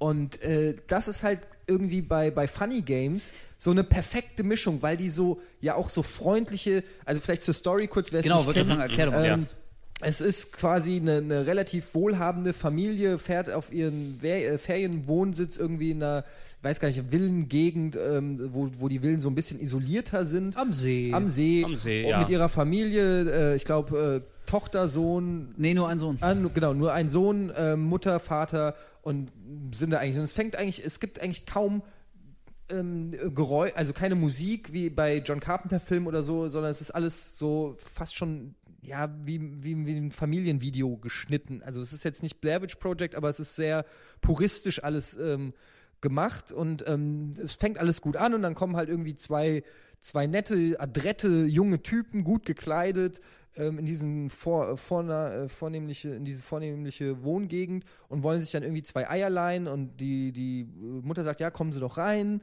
Ähm, ähm, ich hole sofort die Eier und ähm, im Prinzip nehmen die dann diese beiden Typen, diese Familie als Geisel in ihrer eigenen Wohnung. Aber es fängt so ganz subtil an. Ähm, sie, sie, so, so, es ist, ist schwer zu erklären, so eine ähm, subtile, brutale, psychische äh, Aggression, die kommt. Also man merkt, dass sie immer bestimmender werden und, und, und aufdringlicher, diese Typen, und sie kriegen sie eigentlich nicht mehr aus dem Haus. Und ähm, es kippt irgendwann diese vermeintlich vorgetäuschte Freundlichkeit dieser beiden Typen, kippt dann irgendwann, wo es dann halt rauskommt, dass sie dann den, den Vater mit dem Golfschläger irgendwie die Kniescheibe oder das Bein zertrümmern, sodass der am Boden liegt. Und damit haben sie schon den ersten Widersacher, der ihnen gefährlich werden könnte, quasi ausgeschaltet. Und dann schließen sie die Familie ein und ähm, fesseln sie. Und, und es passieren noch ganz andere Sachen. Ich will jetzt nicht so viel verraten. Ähm, auf jeden Fall ist das ein Film, der unheimlich mit den Ängsten und, und mit den Erwartungshaltungen der Zuseher spielt. Natürlich auch ganz bewusst. Haneke macht das äh, bis zur Perfektion. Der Film wird ja auch immer über den Klee gelobt. Ähm, was der Film so krass macht, ist auch diese Auswegslosigkeit, ja, und selbst mit diesem Gefühl spielt, ich will jetzt diese berühmte Szene nicht spoilern, wer sie noch nicht kennt, aber ihr, der Wolf und äh, der Gregson, ihr wisst bestimmt, wovon ich rede, ähm, aber es gibt, es gibt wirklich Stellen in dem Film, wo du als Zuschauer verzweifelst, weil den, weil den, oder soll man es verraten? Ja, ich. ich ja, Ähm, also, la- lass pass auf, uns- also, also wir, wer, wir, machen, wer, wir machen eine Spoilerwarnung. Bitte Leute. äh, Genau. ich würde auch sagen, aber wir, wir müssen schon darüber reden können, sonst wird es wirklich ja. die ganze Zeit so schwammig. spu- Also, spult- sagen wir jetzt spult, mal. Spult sicherheitshalber, wenn ihr den Film noch gucken wollt, Genau. ähm, Ja. spult mal fünf Minuten vor. Der Gregor und- kann ja markieren, an welcher Ja. Stelle wir wieder über was anderes reden. Wir haben euch Genau. gewarnt. Wir haben euch Ja. gewarnt, genau. Es gibt bei Ja. Funny Games also diese Szene, ähm, wo ähm, der, einer der Typen ähm, den, den Sohn, äh, nee, wie ist es, ich krieg's nicht mehr ganz zusammen, den Sohn abknallt. Ja. Genau. Und ähm, dann guckt der quasi in die Kamera und fängt an, mit dem Zuschauer zu sprechen. Und sagt ihm, boah, das findet ihr jetzt bestimmt so sinngemäß, ich kriege jetzt den genauen Wortlaut nicht mehr hin, das findet ihr jetzt bestimmt scheiße, äh, ihr, ihr würdet, oder Wolf, fast du es, ich krieg's nicht mehr so ganz, Ja, ihr, also- ihr würdet doch jetzt gerne zurückspulen Genau, oder also irgendwie so. das, das deutet sich irgend, äh, das deutet sich immer mehr an, dass die diese beiden Täter, dass sie auch immer wieder direkt ähm, im Amerikanischen sagt man die Fourth Wall durchbrechen. Also die die sind sich bewusst, dass sie in einem Film sind und sprechen dann auch wirklich zum Zuschauer. Es gibt diese eine Szene, da passt der eine von denen irgendwie nicht auf. Also die die haben die Familie, da, Genau, wie, wie so. du schon gesagt äh, im Wohnzimmer als Geisel Ja, genommen. genau sowas, Und ja. wie die passen gerade nicht auf und ich glaube die Mutter oder der Vater greift aber kurz zum Gewehr oder der Sohn sogar greift zum Gewehr und bedroht sie. Und dann guckt der eine von den beiden Tätern in die Kamera. Er schießt ihn sogar, glaube ich, Genau, ab. und er schießt ihn, glaube ich, und der andere guckt so, guckt so in die Kamera und sagt so, nee, nee, so läuft das aber nicht. Nimmt sich so die Fernbedienung vom Tisch und spult den Film, also Funny Games, den Film selbst, spult er so zurück. Es gibt diesen Rückspuleffekt im Film, bis zu der Szene, wo der Sohn noch nicht äh, an der Pistole ist. Und dann wird die ihm dann auch aber beim zweiten, in der zweiten Version quasi vorsorglich aus der Hand genommen. Also das Genau. erstmal, da bist du völlig baff als Zuschauer, dass, dass der, der Film gerade im Film zurückgespult wurde. Aber es ist nicht auf eine lustige Nee, Science-Fiction-Art oder so, sondern bis dahin ist der Film schon so anstrengend und du bist so froh, dass endlich mal einer aus dieser Familie die Chance hat, irgendwie auf einen Fluchtweg oder irgendwie zu, aus dieser schrecklichen Situation zu entkommen. Und dann wird es so zunichte gemacht. Das ist wirklich Zynismus at its, at its best, ja. Und dann wird zurückspult und, und diese Chance wird genommen und das, der Horror geht einfach weiter. So, ähm, das ist äh, eine ganz abgefahrene Art und Weise und das treibt bei diesem Film eben diese Auswegslosigkeit auf die Spitze, weil spätestens ab dann wird dir klar, du brauchst dich nicht auf ein Happy End zu freuen oder so, die haben keine Chance. Du bist jetzt hier Zuschauer und wirst jetzt live zugucken, wie beschissen es dieser Familie geht und erlebst es quasi mit. Das ist ja so ein, äh, weil du gerade meintest, der Film wird äh, immer über einen grünen Klee gelobt. Also der hat sehr, sehr viele äh, Anhänger, die ihn äh, hoch verehren, so wie ich auch. Aber der hat auch sehr, sehr viele Gegner, die ähm, Haneke, dem Regisseur, immer wieder zum Vorwurf machen, dass er äh, ganz perfide davor gegangen ist, nämlich dass er den Zuschauer quasi zum Voyeur macht dieser Gewalt, die er damit aber anprangern will. Also dass er quasi selbst nicht besser ist und dann auch noch so tut, als müsste man sich dann dafür schämen, dass man sich den Film angeguckt hat. Ist nicht meine Meinung, aber das ist das, was ihm Kritiker immer wieder vorwerfen. Aber gleichzeitig wird ihm ja auch unterstellt, dass das eine, genau wie du es gesagt hast, ist, dass der Film eine Kritik an der Mediengewalt ist. Absolut, dass keine Frage. Da, da, und, und allein, also ich finde das schon, ich, ich habe das nie so, also natürlich sehe ich das so, aber ich, ich bin der Meinung, es ist einfach ein fantastischer Thriller- und Horrorfilm. So bewerte ich den Film. Und der, ich finde einfach, er ist ein, ein super Terror-Thriller, wie man immer es auch nennen mag. Und alles, was darüber hinaus rein und raus interpretiert wird und ist dann schon wieder eine ganz andere Diskussionsebene. Erstmal, wenn man den Film nur als einen Horrorfilm oder so sieht, ist der einfach krass gut. Auf jeden Fall. Und, ähm, also klingt jetzt vielleicht, ich will den auch gar nicht banalisieren, den Film, aber ähm, so ein bisschen wie der Vorläufer von dem, was wir heute äh, so als, als Hostel oder Saw wahrnehmen. Also dieser berühmte Torture-Porn, wo es eigentlich ja um nichts anderes geht, als darum, Leid zu zeigen. Das hat sich dann, gerade bei Saw, dann wurde es halt äh, noch ausgefallener und noch krasser und noch abgefahrener und so. Ähm, das kam aber in der Form das erste Mal bei Funny Games, das war 97, äh, so krass auf die Leinwand. Ähm, Haneke selbst hat ja auch gesagt, er mocht, er möchte mit diesem Film ähm, der Gewalt das zurückgeben, äh, was sie hat, was sie beherbergt, nämlich Gewalt ist nicht konsumierbar eigentlich. Also du, du kannst Gewalt nicht konsumieren, einfach so passiv. Ähm, das wollte er damit anklagen, äh, dieser lockere, flapsige Umgang mit Gewalt, dann stirbt mal hier, ja, dann stirbt da jemand, der ist egal, gleich kommt die nächste coole Szene und so. Und er hat, er hat zumindest probiert, ihr diese, diese Wucht und diesen Schrecken wieder zurückzugeben. Und ich finde auch, ähnlich wie du, Eddie, ist ihm auch meisterhaft gelungen. Also allein die Szene, jetzt nochmal, wir sind ja noch in dieser Spoiler, wir sind noch in der Spoilerwarnung, aber nachdem der kleine Sohn, das muss man sich ja klar machen, der ist vielleicht zehn oder so und wird halt von dem einen der beiden Täter mit einer, mit einer Schrotflinte erschossen. Also Vor den Augen der Eltern. vor den Augen der Eltern, der, der gefesselten Eltern. Ähm, und ich glaube, die Täter verlassen dann auch erstmal den Raum. Und du siehst dann, ich glaube, so fast krass. zehn Minuten lang, ohne Schnitt, ein, ein völlig starres Kamerabild, wie sich die heulende, völlig traumatisierte Mutter so langsam wieder aufrappelt und, und versucht dann irgendwie von der Leiche ihres Sohnes wegzukommen und irgendwie den, den auch schon wimmernden Vater, weil er ein gebrochenes Bein hat, aus diesem Haus zu kriegen. Also rechts quasi außerhalb des Bildes liegt noch der tote Sohn, Blut am Fernseher und dann siehst du halt ewig lang, wie versucht in diesem einen Bild nur die Mutter sich aufzurichten und so langsam aus dem Raum zu kriechen, um da irgendwie noch so wegzukommen. Das ist, ey, mir ging es auch so nah. Das ist unfassbar krass. Also deswegen würde ich den auch auf jeden Fall in das Genre äh, Horror stecken, weil das ist wirklich Horror in seiner Aber ich muss auch, kann man nicht ertragen. ich muss auch sagen, das ist ein Film, der wirklich an, an die, also bei, bei mir, ich, wo ich sage, ich bin, was Filme angeht, nicht Videospiele, äh, bin ich extrem belastbar. Also ähm, ich habe schon wirklich viele schlimme Filme gesehen und es gibt eigentlich selten Filme, die mich mitnehmen. Also wo ich wirklich sag, alter Schwede, es gibt noch äh, äh, Martyrs, könnte man noch nennen. Ja, hab ich mir auch aufgeschrieben. Oder so. Ähm, aber es gibt wenig Filme, die es auch schaffen, mich auf so einer psychologischen Ebene, auf einer psychischen, nicht psychologischen, auf einer psychischen Ebene so, ähm, so derart mitzunehmen. Und, und, und Funny Games ist da schon einer, der ganz oben in der Liste ist, wo ich sagen muss, ähm, geiler Film, aber ich will den eigentlich nie wiedersehen, so.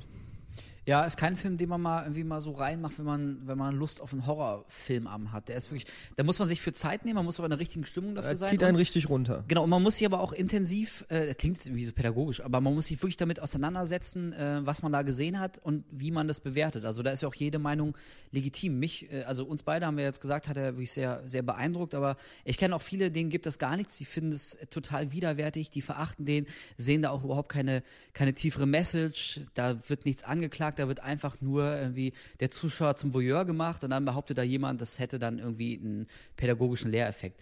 Also Aber beide ehrlich, Meinungen, beide Meinungen sind äh, da möchte ich kurz noch was zu sagen, weil ich kenne natürlich auch diese Vorwürfe, aber das ist dann für mich auch so eine so eine geheuchelte Betroffenheit, weil also ich würde mir ja selbst was vormachen, wenn ich sage, ich schaue mir nur brutale Horrorfilme an, wenn sie auch ein Stück äh, Sozialkritik enthalten. Nein, Bullshit. Ich gucke mir auch manchmal gerne sinnlose Gewalt an, einfach nur weil sinnlose Gewalt drin ist. Ich kann mir auch einen Braindead angucken, wo einfach nur Okay, äh, Bra- Branded ist aber wieder ein komplett anderer ja, klar, aber ja. ist letztendlich guckst du den auch nur an, weil ständig irgendwelche Gliedmaßen fliegen und nicht weil weil die Story so geil ist oder so.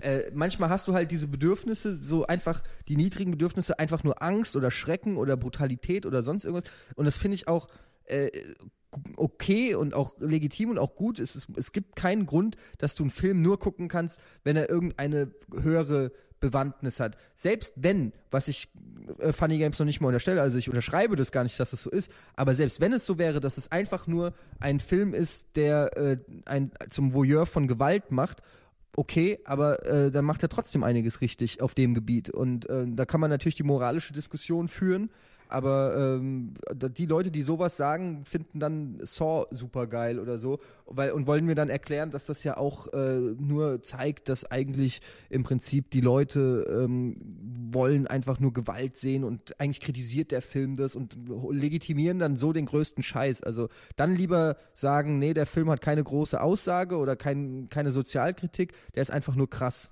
Okay, das ist mir lieber als irgendeine Pseudo-Message rein interpretieren. Hm, ja, es gibt, es gibt ja für, für die verschiedenen Arten von Horrorfilmen ja oder, oder wie die Leute mit Horrorfilmen umgehen, tausende und Millionen von Beispielen. Na, äh, ich habe es ja schon gesagt, ich kann mit solchen Sachen wirklich nicht umgehen, wo, also ich, ich kann mir keinen Film nur angucken, um dort mir Splatter anzugucken. Irgendwie das. Ich schon bei mir funktioniert es überhaupt nicht. Ich konnte mir, ich könnte mir keine Sachen sowas wie, wie Martyrs oder Odd Tension und wie die da alle heißen, die, die, die eher neueren ähm, Splatter-Filme, die ganz extrem hart abgehen oder kürzlich eben, was ich gehört habe über äh, A Serbian-Film, glaube ich, mhm, heißt der. Gesehen, ja. ne, das, also, das werde ich mir nie im Leben antun. Ich habe auch keinen einzigen Saw-Film gesehen, obwohl ich weiß, dass die ähm, eher, sind schon eher in der harmlos und und so vergleichsweise harmlos verglichen mit diesen ganz harten Sachen, die nochmal dazukommen. Also ähm, Saw 1 ist schon ein ziemlich guter Film, finde ich eigentlich. Naja. Ich, ich, äh, Findest du nicht? Ey, ich finde, ich, Außenseiter Meinung, aber ich fand den zweiten echt besser. Ich finde bislang den zweiten den besten. Ich ist ja egal. Ich, ich, ich, ich, ich wäre jetzt, ne? ja, ich, ich wär jetzt eher, also bevor wir Zeit verschwenden mit Saul, lieber in, in, in, Richtung von dem Regisseur gegangen, der, von dem ich weiß, dass er viel, viel zu hart für mich ist, aber ich glaube hier, also speziell äh, Wolf dann äh, dementsprechend unter, zu, zu seinem Fans, äh, Takashi Miike. Ja. Ähm, speziell, jetzt hier, speziell jetzt hier, der hat natürlich sehr, sehr viele Sachen gemacht, wie Ichi the Killer und, und äh, etliches anderes Zeug. Audition. Audition, wollte, natürlich. Wollte ich da hier nochmal reinwerfen. Deshalb würde ich das Wort gerne an Wolf übergeben. Weil ähm, Audition wird von vielen als sein Meisterwerk bezeichnet. Wäre ich mir nicht ganz sicher, aber auf jeden Fall ist er, ist er unter den Top 3. Äh, und äh, in Audition geht es um einen japanischen, alleinstehenden Mann Mitte 40. Er ist, glaube ich, Fernsehproduzent, ist einsam und sein kleiner Sohn sagt auch immer, hier sucht ihr mal wieder eine Frau. Der merkt, dass sein Vater langsam vereinsamt und so ein bisschen, der braucht dringend wieder Gesellschaft. Und weil er Fernsehproduzent ist, oder ich glaube, er hat einen Kumpel, der Fernsehproduzent ist, auf jeden Fall veranstalten die so ein gefaktes Casting. Die laden halt 30 scharfe Weiber ein, die denken, es ging da um einen Film, um eine Rolle.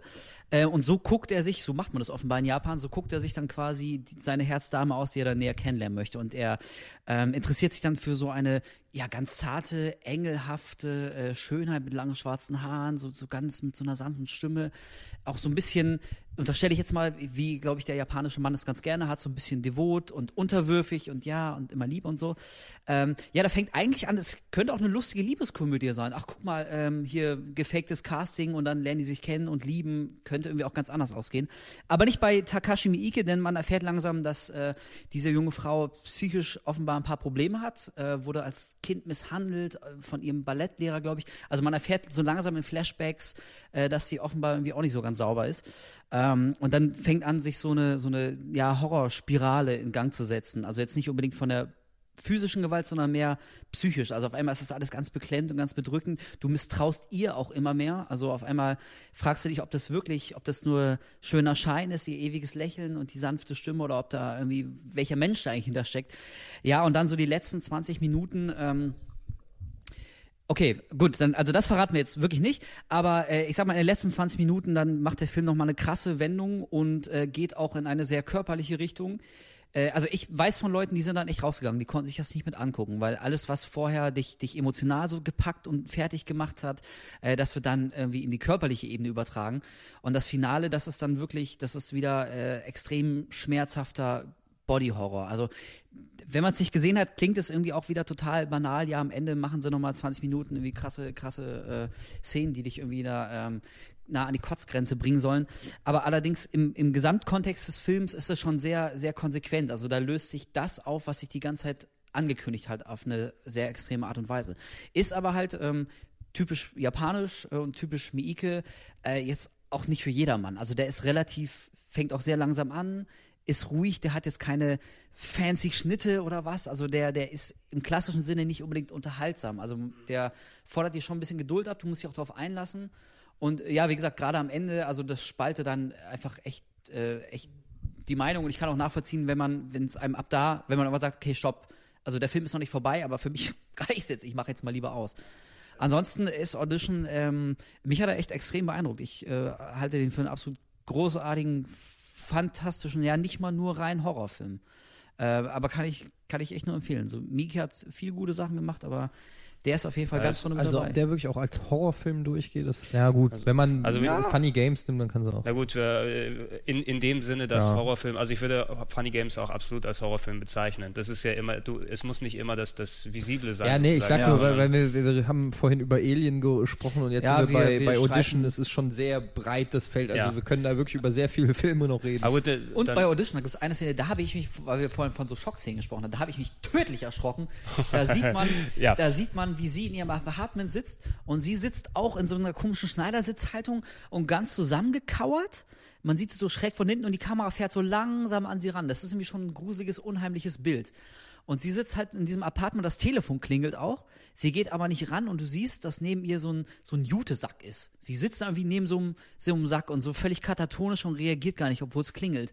Und die Kamera fährt immer langsam, äh, immer weiter ran, fährt ran, ran, ran, ran, Telefon klingelt und auf einmal fängt dieser Sack sich an zu bewegen. Da ist wohl irgendjemand drin, also eins ihrer Opfer oder was. Also du weißt auch gar nicht, was das soll, aber auf einmal äh, bewegt sich dieser Sack so. Alter, ey, da hatte ich echt äh, Bremsstreifen in der Hose. Da habe ich mich erschrocken. Ohne Scheiß, das war gut, ey.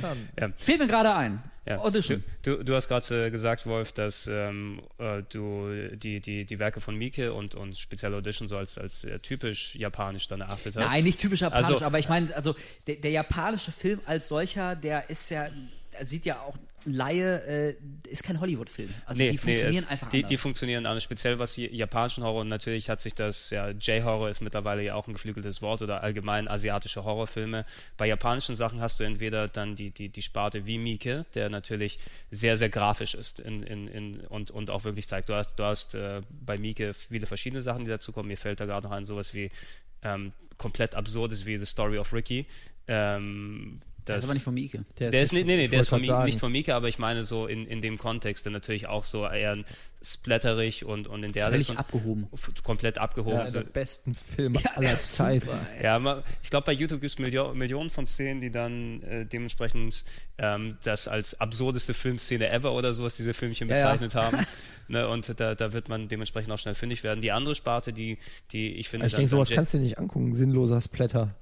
Es ist ja, nee, ich guck, ich habe den auch nicht wirklich geguckt mit Okay. der Handvoll. Ich kann ihn dir gerne mal Ich- ausleihen, ich habe ihn auf hab- Der ist DVD. geil. Ja, ich habe, glaube ich, äh, die, den Manga gelesen oder sowas, wenn ich mich nicht irre. Vor Nerd. Ja.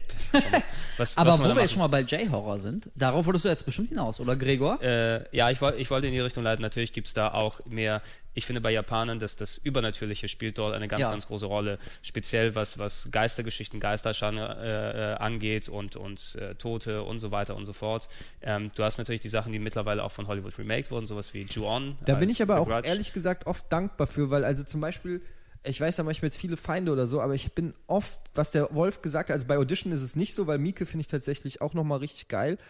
Aber ich habe oft bei ähm, japanischen Horrorfilmen, ähm, was, was mir nicht so gefällt, ist oft diese Theatralik bei, bei Japanern und bei den, bei den Schauspielern und so. Die, die haben noch eine andere Herangehensweise, ähm, auch so klassischere Bilder von Frau und Mann und Kindern und es ist immer dieses, was man ja auch aus Videospielen kennt, dass die, dass die Mädchen sind sehr quietschig und ki- kichernd und du bist da ja der, auch der, der Jap- Japan-Nippon-Experte.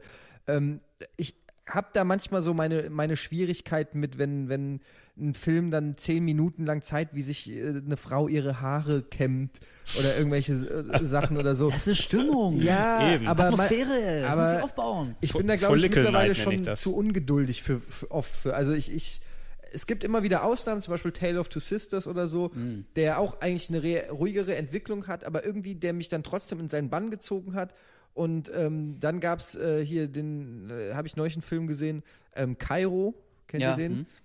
So. Ähm, nee, und der war, äh, der war so scheiße langweilig, Ja, Alter. Und okay, ich habe ich schon, davor, fandst ihn gut jetzt. nee, und ich habe im Internet so gelesen, so, oh, das ist das gruseligste und das Schlimmste, was ihr je gesehen habt, und ihr werdet nicht schlafen können und Angst, Angst, Angst, Angst, Angst. Und ich dachte, geil, äh, endlich mal wieder ein Film, weil ich habe nach Paranormal Activity, wo wir später noch drauf kommen, habe ich äh, komplett geforstet nach Filmen, die mir Schiss machen. Weil ich Bock drauf hatte, endlich mal wieder einen Film zu haben, der, der Angst macht, weil die Messlatte dadurch natürlich sehr hoch war. Und dann habe ich halt geguckt bei IMDB nach Filmen, die ich nicht kenne und so. Und dann bin ich da auf dem irgendwie gelandet. Boah, alter Schwede, ey, ich habe danach wirklich, wollte ich, ich, ich habe da irgendwo, ich habe bei IMDB angerufen und gesagt, ich will meine zwei Stunden zurück. Das ist, Hast du angerufen? ja, ich habe bei IMDB, ich habe dem Herrn IMDB. Hallo Herr IMDB. Herr IMDb. Hey, Ich habe mal eine. Frage an Ihnen. Ich möchte den Film umtauschen. Noch ganz sauber. Ja. Aber äh, jetzt mache ich mir mal Feinde, weil das Phänomen kenne ich sehr gut. Und zwar, Achtung, bei Ring, bei Oh, dem original ja, ja. japanischen Ring. Ey, Entschuldigung, aber das ist eine Schlaftablette. Ich weiß überhaupt nicht, also der hat schon so seine zweieinhalb Momente, das ist schon Mhm. ganz nett. Aber das ist einer der ganz seltenen Filme, wo das, das Remake dem Original so dermaßen haushoch überlegen ist. Also das kann ich bis heute nicht nachvollziehen, wenn irgendjemand sagt, äh, er fand das Remake langweilig und, und öde, inkonsequent, Ja, ich zu habe weich mit gespielt. Grudge und Juon auch. Ja, ich, ich kann. Ja, okay, ich kann, aber da ist es genau andersrum. Ju-On finde ich super geil. Super geiler Horrorfilm. Scheiße, das, das Remake finde ich zum Kotzen. Die Sarah die einzige gute? Szene ist ganz am Anfang, wo Bill Pullman einen Abflug macht. Da musste ich lachen, wie er auf dem Balkon steht und erstmal, ohne was zu sagen, sich einfach umdreht und Wie klar. so schön bei Scary Movie 3 Ja, genau. verarscht, ne? Mit, Ja. Oder vier? Bei, Ich glaube, vier mit- war mit es. Und dann, dann ist er gelandet in, in der Mit seiner- Night mit Shyamalan. seinem Riesenbogen. Ecke. Ja. Ja. Ansonsten, ich kann nur sagen, habe ich glaube ich auch irgendwann mal im Blog äh, kurz erwähnt, ähm, Ju-On, das japanische Original, Spitzenhorrorfilm fürs erste Date, sage ich mal. Also im Selbstversuch getestet. Jede Frau irgendwann hängt dir am Arm. Ich schwör's euch, die, der Film macht einfach Angst. Ja, Und ich aber man sich, anderen. da muss man sich ein bisschen um Kein Horrorfilm, aber der absolute ähm, Dealbreaker, Mhm. The Notebook. Also, Was, was ist nee, denn? nee, nee, es, Notebook, nee äh, doch, an- Horrorfilm für Männer An- jedenfalls. An, an, es, es, gesch- nee, wie heißt er? An einem einzigen, wie heißt er auf Deutsch? ich weiß es nicht, wie an der einem auf Deutsch einzigen heißt. Tag Was mit Rachel McAdams, wie heißt er denn? Ja, Ähm, auf jeden Fall Geschichte diese- von äh, Nicholas Sparks, glaube ich. Ja, oder? zweieinhalbstündige. Schnulze, aber der, die beste Liebesschnulze, die es gibt. Du musst gerade nerven, du erzählst mir hier vorhin was von Brian Adams und John Bon Jovi. Ja. Und jetzt komme ich hier mit The Notebook und dann lässt du mich hier im Regen stehen. Okay, also bei, bei dir, Gregor, ist es Brian Adams, bei dir, Eddie, ist es The Notebook. Ohne Witz, ich kann Ja. nur sagen, ähm, es muss auch eine Daseinsberechtigung geben für romantische, Hey, das- epische Liebesfilme. Das darf man Ja, genauso. natürlich. Ja, Gibt's und exakt. unbestritten. Und Das- egal, das ob vom ja Winde niemand. verweht oder Casablanca. Und The Notebook ist der beste unserer Generation. Ja. Du hast gerade The aber so mit Casablanca in einem Satz genannt. Aber so ein, so ein Horrorfilm, äh, den zusammen zu gucken, da schwingt auch so immer so eine gewisse unterschwellige Erotik mit. So, weißt du, so Okay, Horror. es ist natürlich, danach gibt's bei dir wild animalischen Sex und bei mir gibt's dann, ähm, wollen wir heiraten. Eddie, morgen ist Filmabend bei mir. Weiß Bescheid, ja. Ja, sehr gut. geht mal gemeinsam in den nächsten Nee, auf jeden Fall, äh, ähm, also äh, Ju-On finde ich wirklich richtig geil und hat ein paar Szenen drin, wer ihn gesehen hat. Also allein dieses Geräusch, was, was der Geist der Frau macht, die immer wieder auftaucht, äh, diese, ah, ja, ich kann es Alter, jetzt ja, nicht, aber ja. alter Schwede. Auch im Remake, deswegen, ja, war Eddie? Okay. Ja, ja, kommt dem schon. Ja. Klingt jetzt vielleicht nicht so eindrucksvoll, kann ich mir vorstellen. Ein aber bisschen im wie eine Film, Kaffeemaschine. ja, ein bisschen. Deswegen fand ich auch das Remake scheiße. Das hat nämlich die gruseligste Szene im Original komplett rausgelassen. Da rennt nämlich die eine, aber ganz kurz zur Erklärung, wer weder Joe noch das Remake gesehen hat, es geht eigentlich, es ist eine klassische Geistergeschichte. Äh, in einem Haus ist ein Mord passiert, ein Familienvater ist durchgedreht, hat die Mutter und den kleinen Sohn umgebracht und seitdem spukt's einfach in diesem Haus. Und wer auch immer das Haus betritt, hat sich quasi den Fluch auf sich geladen und dieser Fluch. Deshalb heißt der Film auch ganz kurz im Deutschen Der Fluch Genau. und im Englischen The Grudge. The, The Grudge Und im Japanischen das Original, Ju-On, So, ja. äh, ähm, und wer auch immer dieses Haus betritt, der hat quasi keine Chance mehr, weil ihn irgendwann dieser Fluch ähm, erledigen wird. Und der Film wird dann auch so episodisch erzählt. Also springt die ganze Zeit zwischen Figuren hin und her, auch zwischen den Zeiten. Jede Figur war nur irgendwann mal mit diesem Haus in Berührung und ist deswegen irgendwann am Ende Opfer dieses Fluchs. Also das ist eigentlich schon die ganze Geschichte. Und da gibt's halt diese eine Szene, der hat äh, dieses eine Mädel auch total Angst und hört Geräusche, versteckt sich unterm Bett und um sich abzulenken, macht sie an den Fernseher an und sieht so eine Nachrichtensprecherin berichtet irgendwie vom Zoo oder so. Und auf einmal hört man auch dieses Geräusch und dann fängt so das, das Bild im Fernseher von diesem von dieser Nachrichtensprecherin an sich zu verzerren und am Ende hast du so ein ganz verzerrtes Gesicht so als Standbild und dazu dieses ah. und dann fängt an ihre ihre Bettdecke sich zu bewegen zwischen ihren Beinen. Alter Schwede, ich muss sagen, ey, da läuft's mir kalt den Rücken runter. Da kann ich direkt eine Überleitung machen. Spitzen-Horrorfilm. Ich, ich benutze den Crossfader von dieser Szene. Ja. Ähm, er steht auch auf deiner Liste, deshalb äh, bin ich vorbildlich. Brauchst nicht Mhm. Sehr, sehr schimpfen. gut. Ähm, und zwar ähm, The Orphanage. Orphanage, das El Original meinst du, aber das Spanische. Das, das Original Spanische und nicht Das, das, Remake. Original. Ja. Gibt es davon ein Remake? Es gibt ein, es gibt ein äh, US-Remake, glaube ich, oder nicht? Nicht, dass ich wüsste. Oder? Denke ich gerade an einen anderen Film. Ich muss äh, zugeben, ich habe ihn noch nicht gesehen. Nee? Nee. Okay, also er sagt mir natürlich was, ähm, aber ich habe ihn noch nicht gesehen. ist auch einer, also weil wir auch, wenn wir über aktuellere oder jüng, jüngere ähm, Horrorfilme reden, dann muss ich den auf jeden Fall erwähnen, weil den fand ich extrem geil. Ähm, der ist eigentlich, kann ich gar nicht sagen, der, ma der, der macht nichts außergewöhnlich Neues. Es gibt eigentlich nichts, was du, was besonders krass ist oder, oder innovativ, aber er macht im Prinzip alles, was er macht, macht er richtig und stimmig und, und in sich äh, zusammen gut. Und äh, da gibt es eben auch eine Szene, wo ähm, äh, ich will jetzt auch nicht zu viel verraten, der Wolf kennt ihn noch nicht, aber es gibt auch eine ähnliche Schlafzimmerszene, wo ähm, einer im Bett liegt und dann, und dann ähm, das Licht ist aus und dann ähm, äh, geht das Licht aus, Tür geht äh, auf, Tür geht zu und dann krabbelt irgendwas unter die Bettdecke und der Zuschauer weiß aber im Gegensatz zu dem der Person, die im Bett liegt, dass es nicht äh, also es geht halt um ein kleines ja, okay, Kind, es okay. geht halt um ein kleines Kind, das irgendwie vermisst wird und aber irgendwie scheint es doch irgendwie in dem Haus rumzuspuken und äh, dann krabbelt halt auch was in das Bett rein und das ist halt wie bei Paranormal Activity oder auch bei Ju-On diese dieser Gedanke, das ist eigentlich mit das widerlichste, was es gibt. Du liegst in deinem Bett und es krabbelt Ja. irgendwas zu dir ins Bett rein und ist aber nicht das, was du glaubst, was es ist. Es ist, äh, finde ich, das, das zieht in jedem Film. Ja, genau, dies, dieses Motiv, sobald irgendwie die Bedrohung in deinen, in deinen ähm, privaten Bereich eindringt, ist ja, es auch noch das Bett, schlimmer. weil wo geht man Ja, als eben. Kind hin, wenn du Schiss hast, ziehst du die Bettdecke über den Kopf. Das ist der letzte Das ist der Rückzugspunkt für letzte jeden Menschen. Rückzugspunkt. Und wenn es da ist, Ja. wo gehst du dann hin? Da, es gibt keinen Rückzugspunkt. Du kannst nicht mehr unter die Matratze klettern oder so. Und das ist echt, ähm, ja, wollte ich nur kurz einwerfen, weil es die Szene auch gibt. Unbedingt angucken, Wolf. Äh, Ja, das ich glaube, ich habe ihn sogar bei mir im äh, Regal stehen, aber ich- noch, nicht, ich, äh, ähm, noch nicht. Ja, ich glaube, das wird ja sowieso allgemein nach, nach so einer Gesprächsrunde war es bei mir jedenfalls immer so, dass ich entweder mir das entsprechende Spiel nochmal angeguckt habe oder mal einen Film Du rein. meinst, du hast nochmal Shenmue durchgespielt? dann? Hab ich. Nach unserer Ich werde auf jeden Fall auch äh, nochmal. ich kriege jetzt auch gerade Bock auf Horrorfilme, Ja, muss ich sagen. ich, ich, ich würde sagen, also so, wir, wir hatten vorhin noch mal kurz drüber gesprochen. Ich glaube, wir, wir werden wirklich sehr, sehr lange und sehr, sehr viel über Horrorfilme sprechen können. Wir sollten eine mehrteilige Serie draus machen, ähm, weil das finde ich eigentlich ganz, ganz nett und interessant hier. Wir, wir können ja immer wieder mal dann zu gewissen Filmen gehen, uns darüber auslassen. Ich würde sagen, lass uns jeder in der Runde nochmal auf einen Film oder eine Serie kurz eingehen, über die wir heute sprechen und dann vertagen wir den Rest auf, auf dann weitere Tage und, und suchen uns dann noch mehr Filme raus und ich glaube, da können wir auch schön eine große 20-teilige, na gut, Ja, 20 locker. Teile, aber eine, eine, eine Serie jedenfalls draus machen, weil da haben wir echt viel Material und echt viele Sachen, über die wir dann reden also können. wir haben jetzt nur einen Bruchteil dessen angekratzt, genau, worüber wir wir sind reden schon könnten. bei, wir sind schon bei knapp über zwei Stunden, also Ey, guck mal, ey, zwei Stunden, fünf Minuten, das war nix. Ich weiß, Ich, ich erinnere mich an fünfeinhalb Stunden Podcast. ich weiß, Gregor, ich weiß. Du bist alt. Und es war ein, Renn, auch nicht mehr es so. war ein Rennspieler auch noch zusammen mit Trans.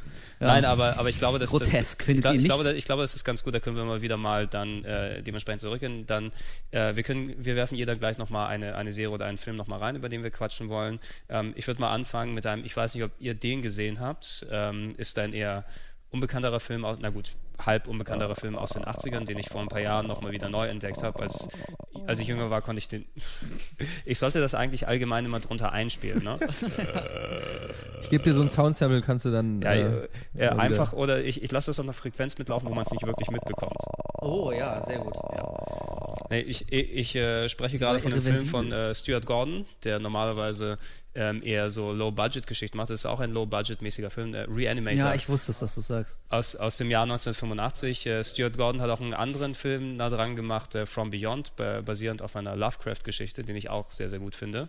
Äh, be äh, beide Filme, Reanimator und From Beyond, haben den gleichen Hauptdarsteller äh, gemein, Jeffrey Combs, vielen bekannt aus zum Beispiel The Frighteners, als verrückter, ähm, ich glaube, FBI-Agent ja. oder was, was ist er dort gewesen? ich oder als Veyun, Star Trek Deep Space Nine, wer das dann auch geguckt hat.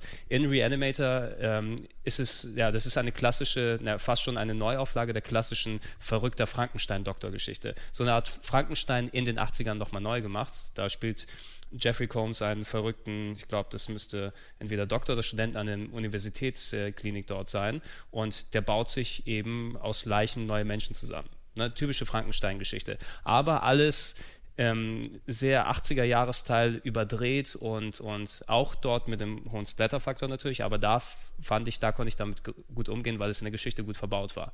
Und ähm, der hat natürlich ähm, da es ein Low-Budget-Film aus den 80ern ist, die Effekte sind teilweise schon ziemlich cheesy, dann dort sind. Aber Der ich finde, sprechende Kopf. der sprechende Kopf oder da gibt's da gibt's eine Szene, wo ja ähm, der, das Grundkonzept des Films ist nicht nur, dass der, der, der, der Doktor dort neue Menschen zusammenbaut aus alten Leichenteilen, sondern er hat ein, ein Serum erfunden, das man Leichenteilen injizieren kann und dass die wieder zum Leben erwecken. Und es muss nicht nur, es, es kann auch nur eine Hand sein oder nur ein Körper und so weiter. Es muss nicht eben ein Kopf dranhängen. Da gibt es diese eine bekannte Szene oder die, die eine Szene, die, die, die vielen Leuten im Gedächtnis ist, wo dann ähm, der, der Arzt dem Antagonisten sozusagen den Kopf abtrennt aber der quasi sein Körper noch dieses Serum inhat und dann der, der kopflose Körper sich seinen Kopf wieder drauf tut und dann also äh, das sind solche Geschichten, die dort im Film dann dementsprechend Das war dann aber nicht zu hart für dich. Nee, Weil der ist ja, also so von der, von der ich nicht. grafischen Gewalt her, sieht man ja schon so ein Der, bisschen der, was. Wenn der ist schon so ordentlich.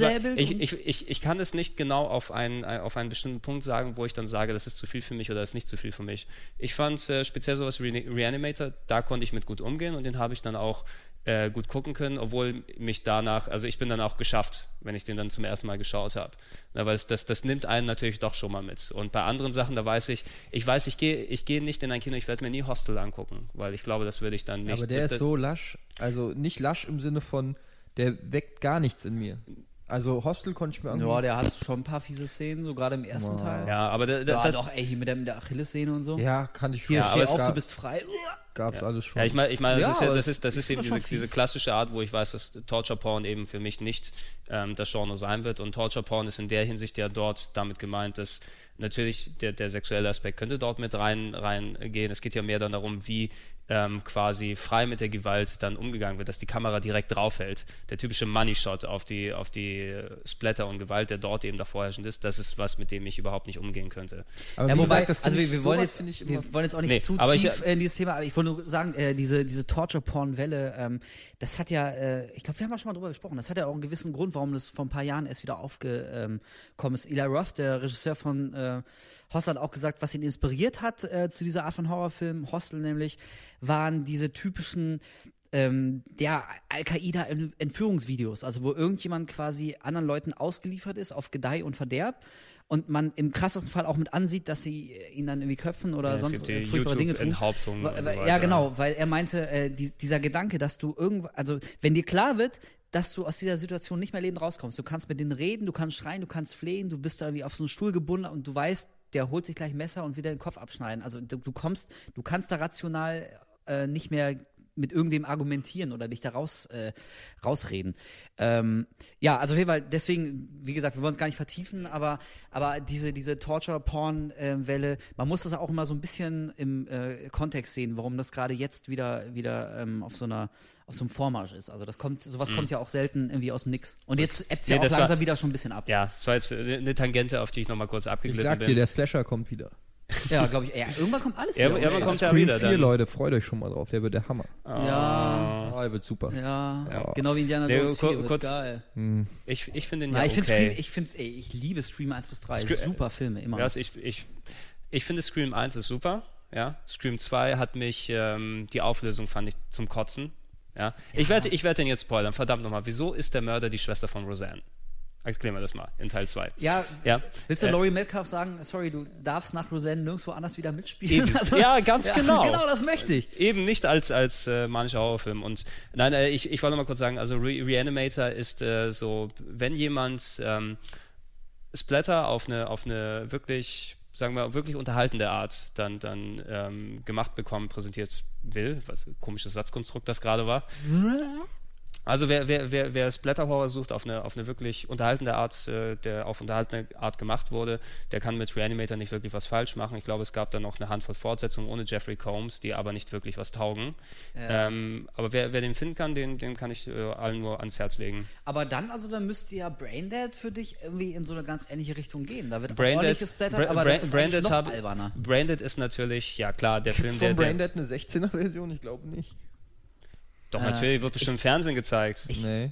ich, ich habe den aber, glaube ich, auch schon soll, auf wie, lang irgendwelchen, soll, wie, soll, wie lang soll die gehen? auf 15 irgendwelchen Minuten? Ja, ich werde ich werd ja sowieso dann nochmal durchgehen müssen und alles piepsen müssen. So, liebe FSK, nachgeprüft. Braindead gibt's ab 16. Yay! Ich muss sagen, Braindead äh, habe ich äh, nie komplett bisher geguckt. Das äh, erste Berührung auch im Kindesalter damit. Also jetzt nicht fünf Jahre, sondern mehr so 12, 13. Und da konnte ich nur bestimmte Szenen gucken, obwohl die hier Schulkameraden dann natürlich, oh, da ist am Anfang die Szene mit dem Affen und da wird er gebissen und dies und jenes Ey, und der alles. Rasenmäher. Ne, Und Rasenmäher und das Baby und das. Hallo, die Mutter am Ende, Ja, großartig. im Ja. wahrsten Sinne des Wortes. Ja, Ja. ja. Ich, ich sehe ich sehe den mehr ein bisschen Also so ich in gehe der, jetzt mal pinkeln. Ich weiß nicht, was ihr macht. Dann gehen Sie doch mal pinkeln, Herr, Herr Speer.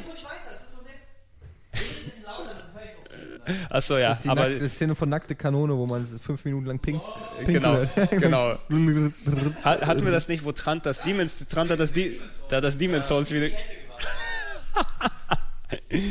Sehr typisch, typisch Trans. Nee, aber das, das, das ist ein Film, den ich reinwerfen wollte, Reanimator, aber ich denke mal, Ede, äh, wenn dir jetzt nichts aus dem Kopf reinspringt, ich gebe dir mal die Liste rüber, da bist du bestimmt einen Film, auf den du auf jeden Fall Bock hast, dass wir drüber reden.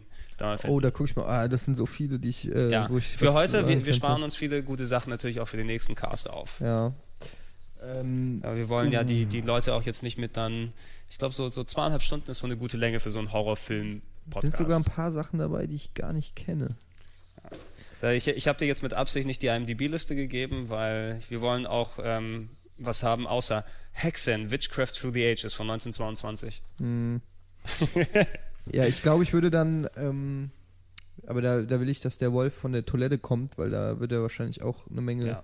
Wir, können- wir können ja kurz über was anderes Zu- reden, bevor du dann dort hingehst. Ich schmeiß mal ein paar kleine Sachen rein, worüber ich glaube, wir in der, in der, in der Runde hier nicht unbedingt groß reden müssen. Äh, Freaks von 1932, wenn wir jetzt die alten Sachen nicht Boah, gemacht den haben. habe ich irgendwann mal, glaube ich, nachts auf ARD oder so nachts, gesehen. nachts auf den dritten oder Ja, sowas. Ähm, die Grundsituation dort ähm, ist eigentlich eine, eine Truppe von, ja, ja, man muss sagen, Freaks. Daneben in den Ja, im Prinzip sind es Behinderte, körperlich, Körp- geistig, körperlich und behinderte, geistig Behinderte. deformierte Menschen. deformierte Menschen, äh, da ist ein, ein, ein, ein genau, der, der quasi wie so ein Wanderzirkus und dort drin ist so eine Eifersuchtsgeschichte, äh, Eifersuchtsgeschichte, eine Eifersuchtsgeschichte mit eingebaut von, von einer jungen, schönen Frau, die dort äh, im, im Zirkus zu diesem Wander, zu diesem äh, Wanderzirkus dorthin kommt und sich, glaube ich, das Vermögen des Zirkusbesitzers oder sowas schnappen will.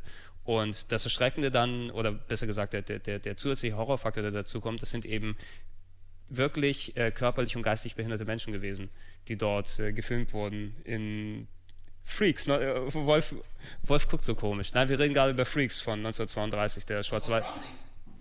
War das dort Brownie? Ich weiß nicht. Der, der ja, genau, genau. She's one of us. Ich habe ja noch gar kein Mikro. du hast noch gar Todd keinen. Mik- Browning, 32, habe ich, äh, ja, super, geil. Mit, hat- mit, mit, dem, mit dem Typen ohne Arme und Beine, Typen ohne Arme und der Beine. sich die Zigarette anzündet. der sich die Zigarette anzünden kann, von, von dem ich gelesen habe, der, der ähm, hat gerne Leute erschreckt, indem er sich hat in einen Koffer einschließen lassen. ja, und dann haben die Leute den Koffer aufgemacht und da war der drin. Äh, ja, Wenn man es kann. Ja, ganz klar. Nee, wir, wir hatten das gerade nur kurz reingeworfen, weil wir dachten, wir müssen die Zeit ein wenig überbrücken, bis du wieder da bist. Wieso? Redet doch fröhlich weiter, liebe Freunde. Ich steige einfach mal Nee, rein. ich wollte, der, der, der ähm, Gregor hat mich äh, gefragt, über welchen Film ich jetzt noch, bevor wir das Podcast beenden, ähm, noch reden Ach, will. schon? Und dann habe ich aber gedacht, Ja. da möchte ich, dass du dabei bist. Ach so, Ja, okay. ohne Äh, Wolf Also du macht musst keinen trotzdem den ersten Spaß. Vorschlag. Ich gucke auch mal auf meine Liste. Also ich Ja. würde gerne dann vielleicht noch Ach Gott, wir können noch so über, viel über. Blair Witch Project ein bisschen reden. Yeah. Ja, Hm? Wieso Was denn? Ja. ja, können wir. Ähm, weil das für mich auch wieder so ein Meilenstein im, im, im Genre an sich ist. Ich, äh, es gibt ja immer die, die, den Klassenprimus und dann gibt es die anderen, die sich danach melden und sagen, das wollte ich auch gerade sagen. Und ähm, Blair Witch Project ist für mich so ein bisschen der Klassenprimus. Äh, ist sicherlich auch Geschmackssache, genauso wie bei, bei Paranormal Activity gibt es ganz viele Leute, die damit nichts anfangen können, die es langweilig finden, albern finden, genervt waren oder was weiß ich. Ich kann nur sagen, als ich ihn gesehen habe, das war auch genau zu dem Zeitpunkt, wo dieser Internet-Hype ausgebrochen ist, zu dem Film, ähm, wo im Internet erste Sachen aufgetaucht sind, ähm, vermeintliche Spuren und man sich ni- nicht so, das, da war man ja noch nicht im Internet so zu Hause, wie das heute ist und du wusstest nicht genau so, ist das jetzt echt? Was haben die da für Sachen gefunden? Und äh, da war das äh, Wort virales Marketing noch nicht so allumfassend, wie das heute ist. Ähm, und ich will nicht sagen, dass ich das alles geglaubt habe oder so, aber es hat zumindest eine gewisse Neugier geweckt. Und dann war ich in dem Film ähm, drinne und äh, bis, bis ganz zum, bis zur Punchline eigentlich am Ende, Ähm, ich glaube, man kann das ja auch durchaus spoilen mittlerweile. Also Blair Witch Project, wer noch Das ist nicht elf kennt, Jahre her. da- Ja, also ihr hattet genug Ja. Zeit. Ansonsten stellt, stellt euch jetzt taub Ja, oder also man, guckt sich, man vor. guckt sich Teil 2 an, dann. Ja. Und ähm, wobei der auch ein paar gute Schocksequenzen. Egal. Auf jeden Ja, und Fall. diese Gothic-Tussi war heiß. ähm, bei Blair Witch Project 1 ähm, ist ja, gibt's ja dann am Ende diese Szene, wo sie in diesem, in diesem verlassenen Haus im Wald sind und Panik direkt und, die, und, und sie ja. rennen da die Treppen runter und einer ist weg und dann sieht man mit dem letzten Schuss quasi den einen Typen, ähm, wie er so die Wand anguckt. Und die wird ja vorher, in der Story wird ja erzählt, dass diese Blair Witch Hexe ähm, immer die Kinder äh, abgeschlachtet hat und den Kindern gesagt hat, sie müssen, bevor sie abgeschlachtet wurden, quasi die Wand angucken, ähm, damit sie nicht sehen, was sie da mit den anderen Kindern macht. Und das hat man aber zu dem Zeitpunkt eigentlich schon fast wieder vergessen. Ja, weil das ich wird irgendwie ganz vergessen. am Anfang so ein bisschen Ja, ja. beiläufig erzählt. Ähm, und dann passieren halt die ganzen anderen Sachen, irgendwie Steinhaufen vorm Zelt und keine Ahnung, verli ver verlieren sich im Wald und kacken sich gegenseitig an. Also nicht ähm, Ja, Ich glaub, du hast nein, nein, im, Blair Bitch Also- also Project. sie- sie im motzen- übertragenen Sinne. Übertra- sie motzen sich an und äh, ich stelle mir gerade so die gesagt, Leute, die den Film bei nicht mir. kennen. Ja, Ja. ja also äh, sie motzen sich gegenseitig an Ja. und ähm, dann gibt's halt diese Szene da am Ende, es spitzt sich alles zu, es wird immer, immer panischer, man wächst immer mehr mit diesen äh, Leuten da ähm, im, im Wald, man kann sich immer mehr mit dieser beschissenen Situation, in der die stecken, identifizieren. Und ähm, wenn man nicht zu den Leuten gehört, die sagen, äh, wieso folgen die nicht einfach dem Bach zur Quelle oder so. Es gibt ja dann immer irgendwie die, die Pseudoschlauen, die, Mhm. also, warum klettern die nicht auf den Baumwipfel und pfeifen oder, äh, oder warum basteln die sich nicht ein Flugzeug aus dem, natürlich, es gibt, weißt du, es ist ja, Ein das, Flickzeug. das ist das gleiche wie bei Lost oder so, wo du immer irgendwelche, du kannst natürlich den Film, Können wir bitte es ist nicht ein, über Lost reden? es ist ja letztendlich ein Film und natürlich kannst du den irgendwann so weit zerlegen und zersägen, dass er vielleicht zusammenfällt in sich, aber wenn man sich darauf einlässt, dann funktioniert es schon ganz gut, dass man da in diese Atmosphäre reingezogen wird. Und dann landen sie halt in diesem Haus und man hat diese Geschichte vergessen. Und in dieser letzten Szene sieht man es und dann ist der Film quasi zu Ende. Und du gehst erstmal raus und dann macht es irgendwann bei dir so Klick. Und du hast es gerafft. Und plötzlich scheint alles Sinn zu machen, was in diesem Film erzählt. Plötzlich denkst du über die Hinweise nach, die du im Internet gefunden hast, plötzlich denkst du über die Gespräche nach, über all den kleinen Mist. Und es kommt wie so, wie so ein Nachgeschmack bei einem leckeren Essen. Hol dich auf einmal so ein Schauer ein. Davor war es eher so, ja, schon auch anstrengend und auch beklemmend, aber dann hast du plötzlich das Gefühl, Alter, alles, was hier gerade auf pseudorealistisch gemacht wurde, hat eine, eine paranormale Ebene gerade bekommen, die dir richtig Angst macht. Ähm, weil der Film war ja bis dahin super authentisch gemacht. Also es gab ja keine besonderen, es, es gab keine Special Effects, keine Geistererscheinungen. Das Schlimmste, was zu sehen war, waren halt Geräusche und, und gehäufte Steine, aber alles nur so Sachen, die du dir vielleicht noch irgendwie ein bisschen erklären kannst. Aber als du dann siehst, wie der Typ die Wand anguckt, das ist so ein bisschen auch bei Paranormal Activity, ich sehe das auch so ein bisschen als, als ähm, ähm, Not, als, so ein, ähm, wie, wie sagt man, so ein Wink, Ja, so ein, ein ähm, eine Hommage oder so, ja, Ja. genau, einen Hut ziehen vor, vor Blair Witch Project, als sie so am Bett einfach nur steht und in fast der gleichen Haltung vor diesem Bett steht, ähm, im Zeitraffer für Stunden, wie ähm, der Typ an der Wand steht bei Blair Witch Project. Müsst ihr mal drauf achten, ist fast genau die gleiche ähm, Körperhaltung.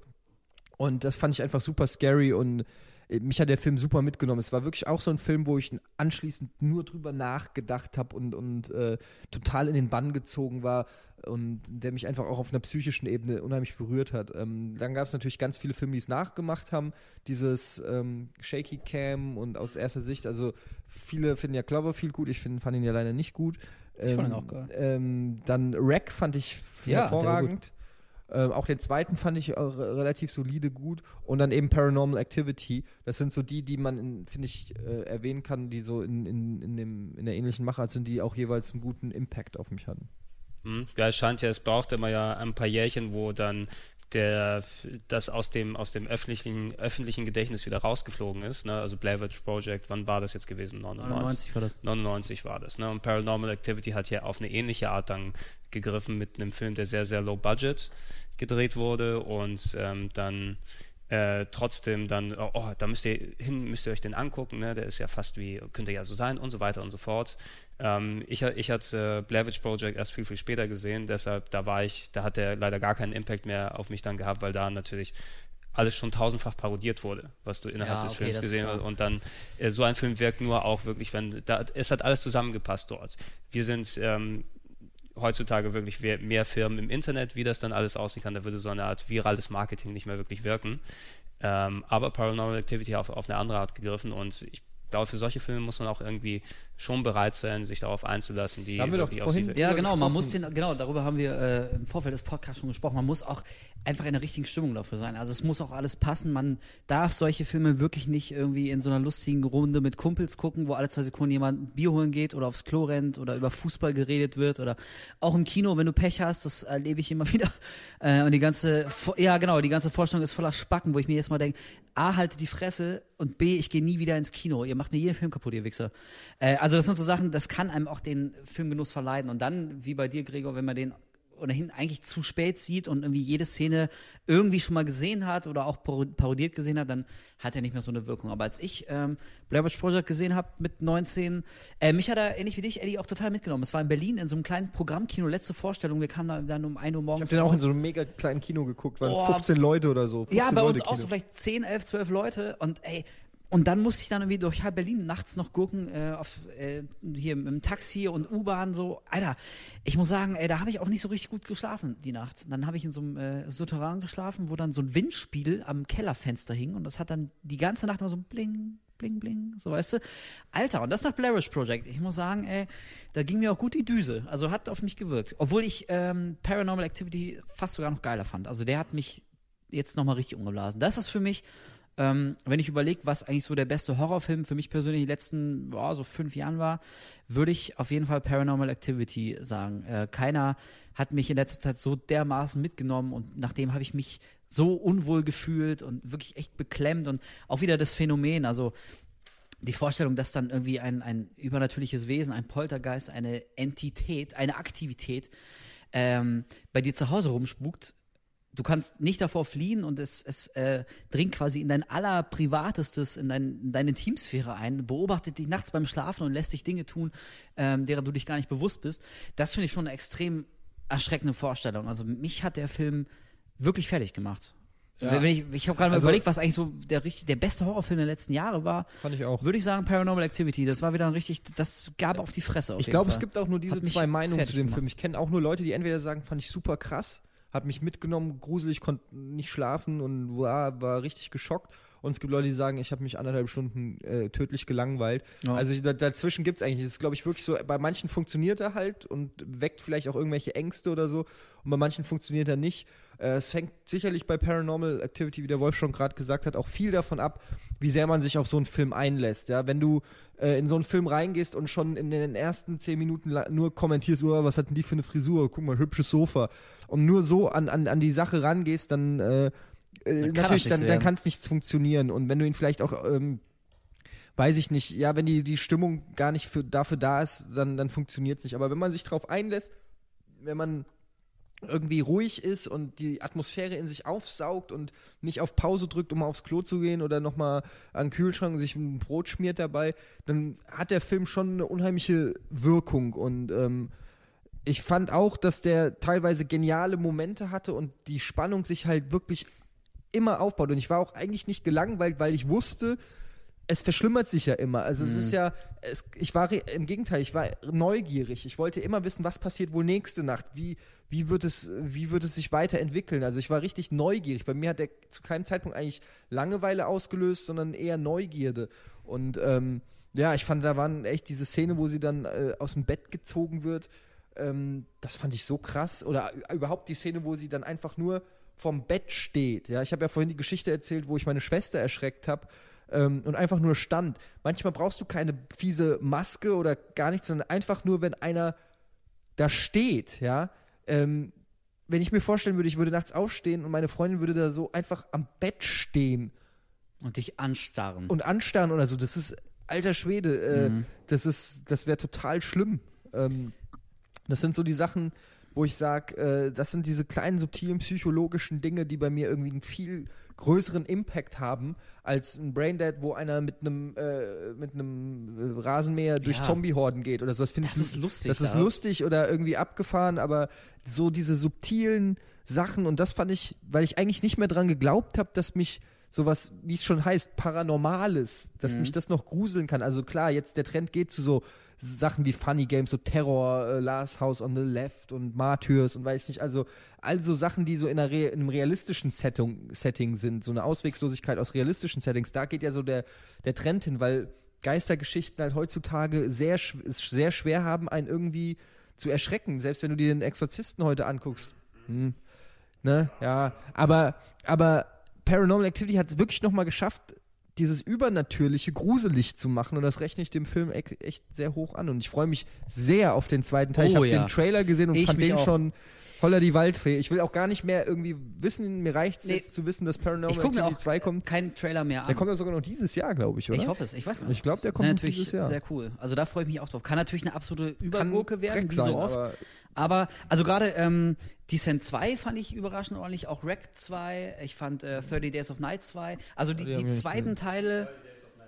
Dark Days. Ey, nicht lachen, der, der ist nicht, nicht äh, sensationell, aber der ist gar nicht so schlecht und vor allem auch richtig derbe. Der hat ein paar Szenen, also selbst ich, da musste ich mal kurz die Augen zusammenkneifen, da geht's auch nicht zur Sache. Auf jeden Fall, ich wollte sagen, äh, von daher, es hat sich ja in letzter Zeit öfter mal gezeigt, dass so zweite Teile von so Semi-Hits, dass sie auch äh, zumindest im ersten Teil nicht unbedingt nachstehen. Von daher kann ich mir vorstellen, dass Paranormal Activity 2 zumindest keine Totalenttäuschung wird, weil äh, mir geht's ähnlich, Eddie, wie dir. Ich fand den auch, weil du meintest, ähm, äh, du warst immer neugierig darauf zu sehen, was als nächstes passiert. Ging mir genauso, aber jedes Mal, wenn so eine Nachtsequenz kam, weißt du, dann Ja, genau. Abblende und dann hast du gesehen, wie sie liegen im Bett und dann siehst du irgendwie unten rechts wie Nacht 4, 23.17 Uhr. Ja, es war auch wie so ein Alter, da Suchbild, brach, wo Da man- brach mir schon der kalte Ja. Schweiß aus, ey. Was kommt als bei nächstes? Par oh nein. mir war das bei Paranormal Activity war das wie so ein Wo ist Waldo Suchbild. Ja. Äh, du hast Du wirklich da geguckt, du hast geguckt, war da gerade was, hat sich der Schatten gerade verändert, ist da vielleicht an der Tür was? Äh, ich habe vorhin zum Wolf gesagt, diese eine Szene, wo wo er sagt, hast du das gehört? Und dann sitzen sie so beide im Bett,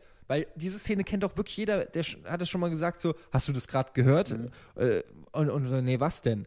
Und dann lauschen sie beide so und dann kommt so ein richtig lautes Klopfen rum.